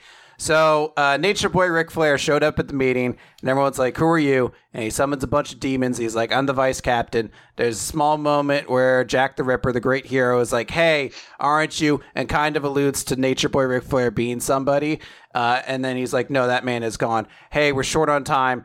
Uh, we have a very elaborate way that this ritual is going to work to open up more power levels for stronger opponents for us to basically beat. Uh, it's in several layers, so it's going to be very video gamey. Uh, it's going to be full of demons that we're going to have to fight. The ones at the very top are the weakest ones, but they're on par with the, the the Dark Triad, so we really have to stop them. But until we get to the final level, it seems like they're not actually going to be able to kill Yami and other guy. So it kind of works out. Uh, by the way, we're gonna make this guy our secret weapon because his magic is stupid and broken, and I kind of don't really understand why this kingdom hasn't taken more advantage of it to this point. So we outlawed him. Yeah. What I- the fuck? I wouldn't have done that. That seems like a bad idea. He literally counters magic, which is the entire way everything works here. and that's the credits. So we're going to retake Yami and Vengeance, destroy the, the Tree of Qliphoth. And we're going to do that with Asta. We're going to build a, an elite force around him. Like the Golden Knights. No, not like the Golden Knights. Shut up. You shut up and stop sucking. So, yeah, that's basically a chapter. It's not bad. It's just It It's- was exposition, and it's a setup so that we know what's going to happen in the next bunch of fights. Yep. Mhm. One Piece, chapter 989. I Oh. can't imagine losing. I have to have all my friends here. Da da da da da da da da da da da da. Because they're all together this time, Nick. Uh, Pound has a picture of his daughters, I guess. Mhm. Yep. Uh, stuff is happening in the palace. People are running around. Uh, I'm going to just try and hit basically the highlights, such as um, so Momonosuke splits off from Luffy and follows after Shinobu, who is trying to, of course, protect Momonosuke. And sure enough, Yamato's just like, Momonosuke, I am Oden. I will protect you. And both Shinobu and Momonosuke are like, what the fuck? what are you talking about? Uh, Luffy uh, just goes in the other direction while Shinobu tries to get away from Yamato. Says, All right. Uh, Big Mom is pissed off that more Straw Hats have shown up. Fighting is breaking out. Hyogoro is leading samurai against uh, Kaido's forces. Big Mom seems to want to kind of square off against Brook because, of course, he's the you know Soul King, and he's she's he's she has had a uh, a run in with him before. And Franky says, "You like my middle bod, Grandma? My name's Franky. I'm a cyborg. I wish- I'm fascinating too, and tough." Fuck, I love Franky. I love that he just introduces himself like, my name's Franky. I'm a cyborg. like, all right, yeah. So Nami's like, Franky, we have to get out of here. She's an emperor. And Franky's like, ah, come on, run away from an emperor of the sea. You even trying, Nami? Do you want to make our captain the king of pirates or not? And he starts to go radical beam on Big Mom, but then there is a distraction. A bunch of the numbers show up. They are big and monstrous looking. They are referred to as being the size of oars, which freaks out uh, Nami and uh, Carrot and Brook. And uh, Big Mom's like, "Oh, the things Kaido brought from Punk Hazard." Ah, and Franky's like, "Wait a second, look what that monster's holding." The Brachiotank! Usopp and Chopper in there! Let go of that, you giant mole! Radical beam! um, and he shoots the thing that's holding the Brachiotank. And of course, people are freaking out because there's a laser uh, beam, of course. Big Mom has come up behind Franky like a coward to attack him. And she says, Was that the target you really wanted to hit? Iron Man? Shh, don't, don't tell anyone. Shut up. Uh, fortunately, Jimbei is on the scene, and he fucking judo throws Big Mom into a row of Robin's hands, who roll her out the door and acro- over a balcony. Cool. Robin's finally. This may be the coolest thing Robin's done in like six years, to be completely honest. Uh, and Robin and and Jimbei are like, "Hey, good job, good job," kind of kind of thing. Because uh, before Robin had been like, "Hey, give me some orders," and so they came up with this plan together and they execute it, and they're getting along, so it's nice. Of course, people are freaking out because what the fuck is Jimbei doing here? You know. Uh, then Franky gets on a Den Mushi to contact the Brachio tank and is like, "Status report, Commander Chopper. Usopp's not doing so hot inside the tank. He's kind of taking a few tumbles. Chopper's trying to revive him, and he's like, "Hey, you all good in there? It's docking time." and immediately Usopp and Robin, uh, not Usopp, and Robin, Usopp and Chopper are like, "Ah!"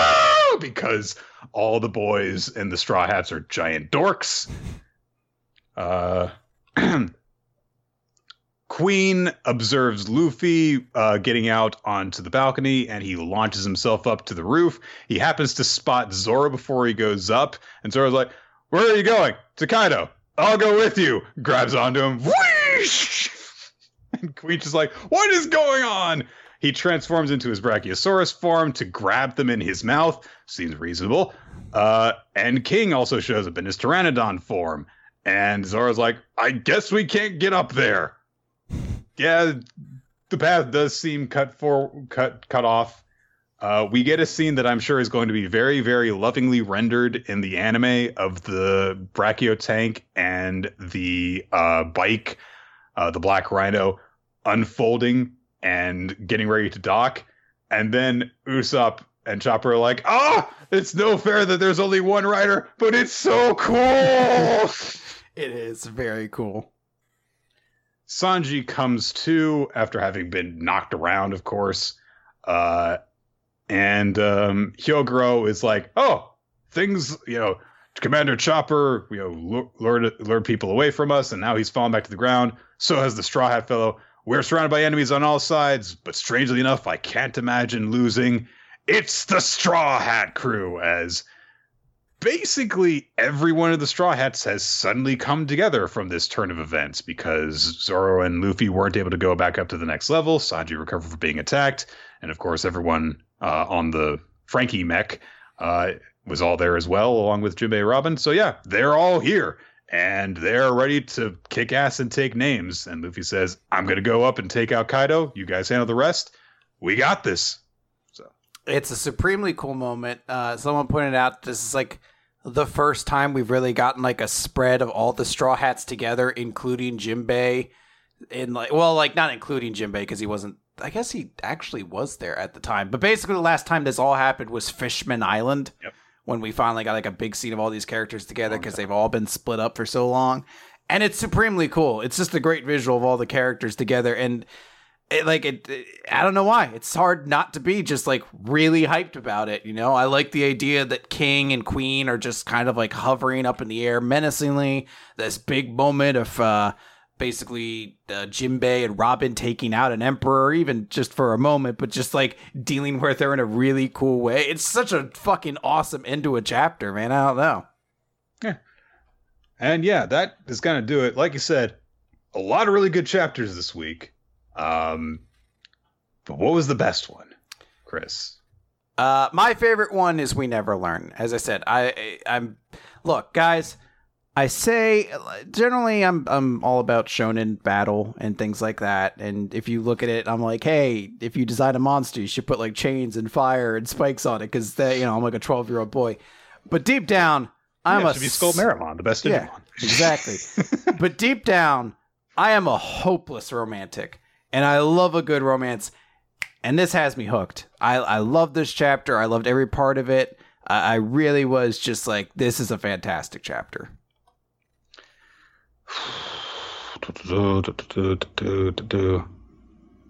I'm going to give mine to My Hero Academia. I agree with all the things you said about We Never Learn. There, there. I usually like will like keep a tab open while we're uh, going through the recap and close them as we go through, but I leave it open if I want to remind myself that something was good. And I left a lot of tabs open this time. Uh, but I think that in terms of like really just hooking me from beginning to end, that My Hero Academia uh, did that because like oh here's this big thing going on here's this thing going on and we get that big moment that really captivating moment really of of Deku engaging the float quirk for the first time and it's very satisfying and so yeah really dug that that's why Yeah. MVP I'm going to give mine to Deku for that reason. I, I think it's a great chapter to show off Deku's ability, and I think he looks supremely cool with it. And I'm going to give mine to the kaiju who took human form in kaiju number 8 Can we call him Toilet Kaiju? for now, I think we'll call him Toilet Kaiju. Um, there were a lot of great character moments in, in this week. I liked the interaction between Yuiga and Asumi. Uh, I love Ryusui's big pointing the gun out the window moment. Barra taking a stand for his friend. Uh, the developing friendship between Matsuri and Lou.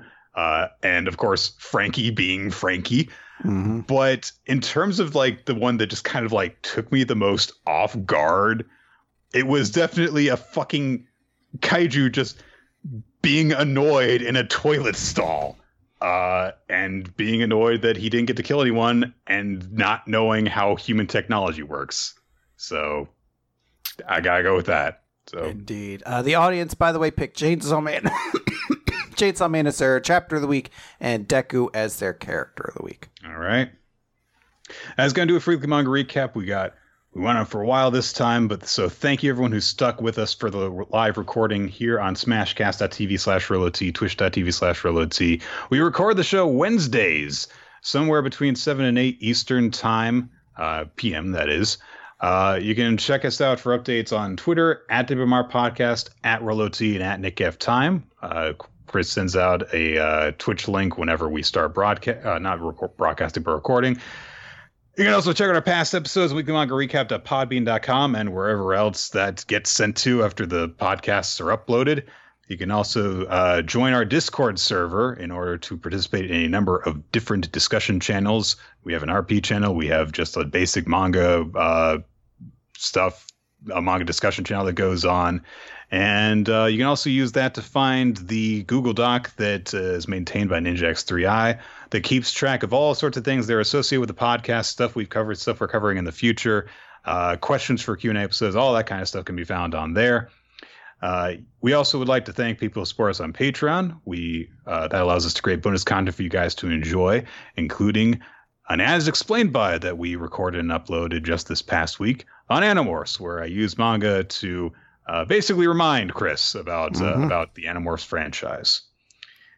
We'd also like to thank our title artist, Steve Mann, uh, Infamous Planet, for making the frame that we use for the stream of the of the sh- uh, of the live recording, uh, and Milo Jack Stillitz and Winston. Cheddar, who made the opening sequence of Weekly Manga Recap.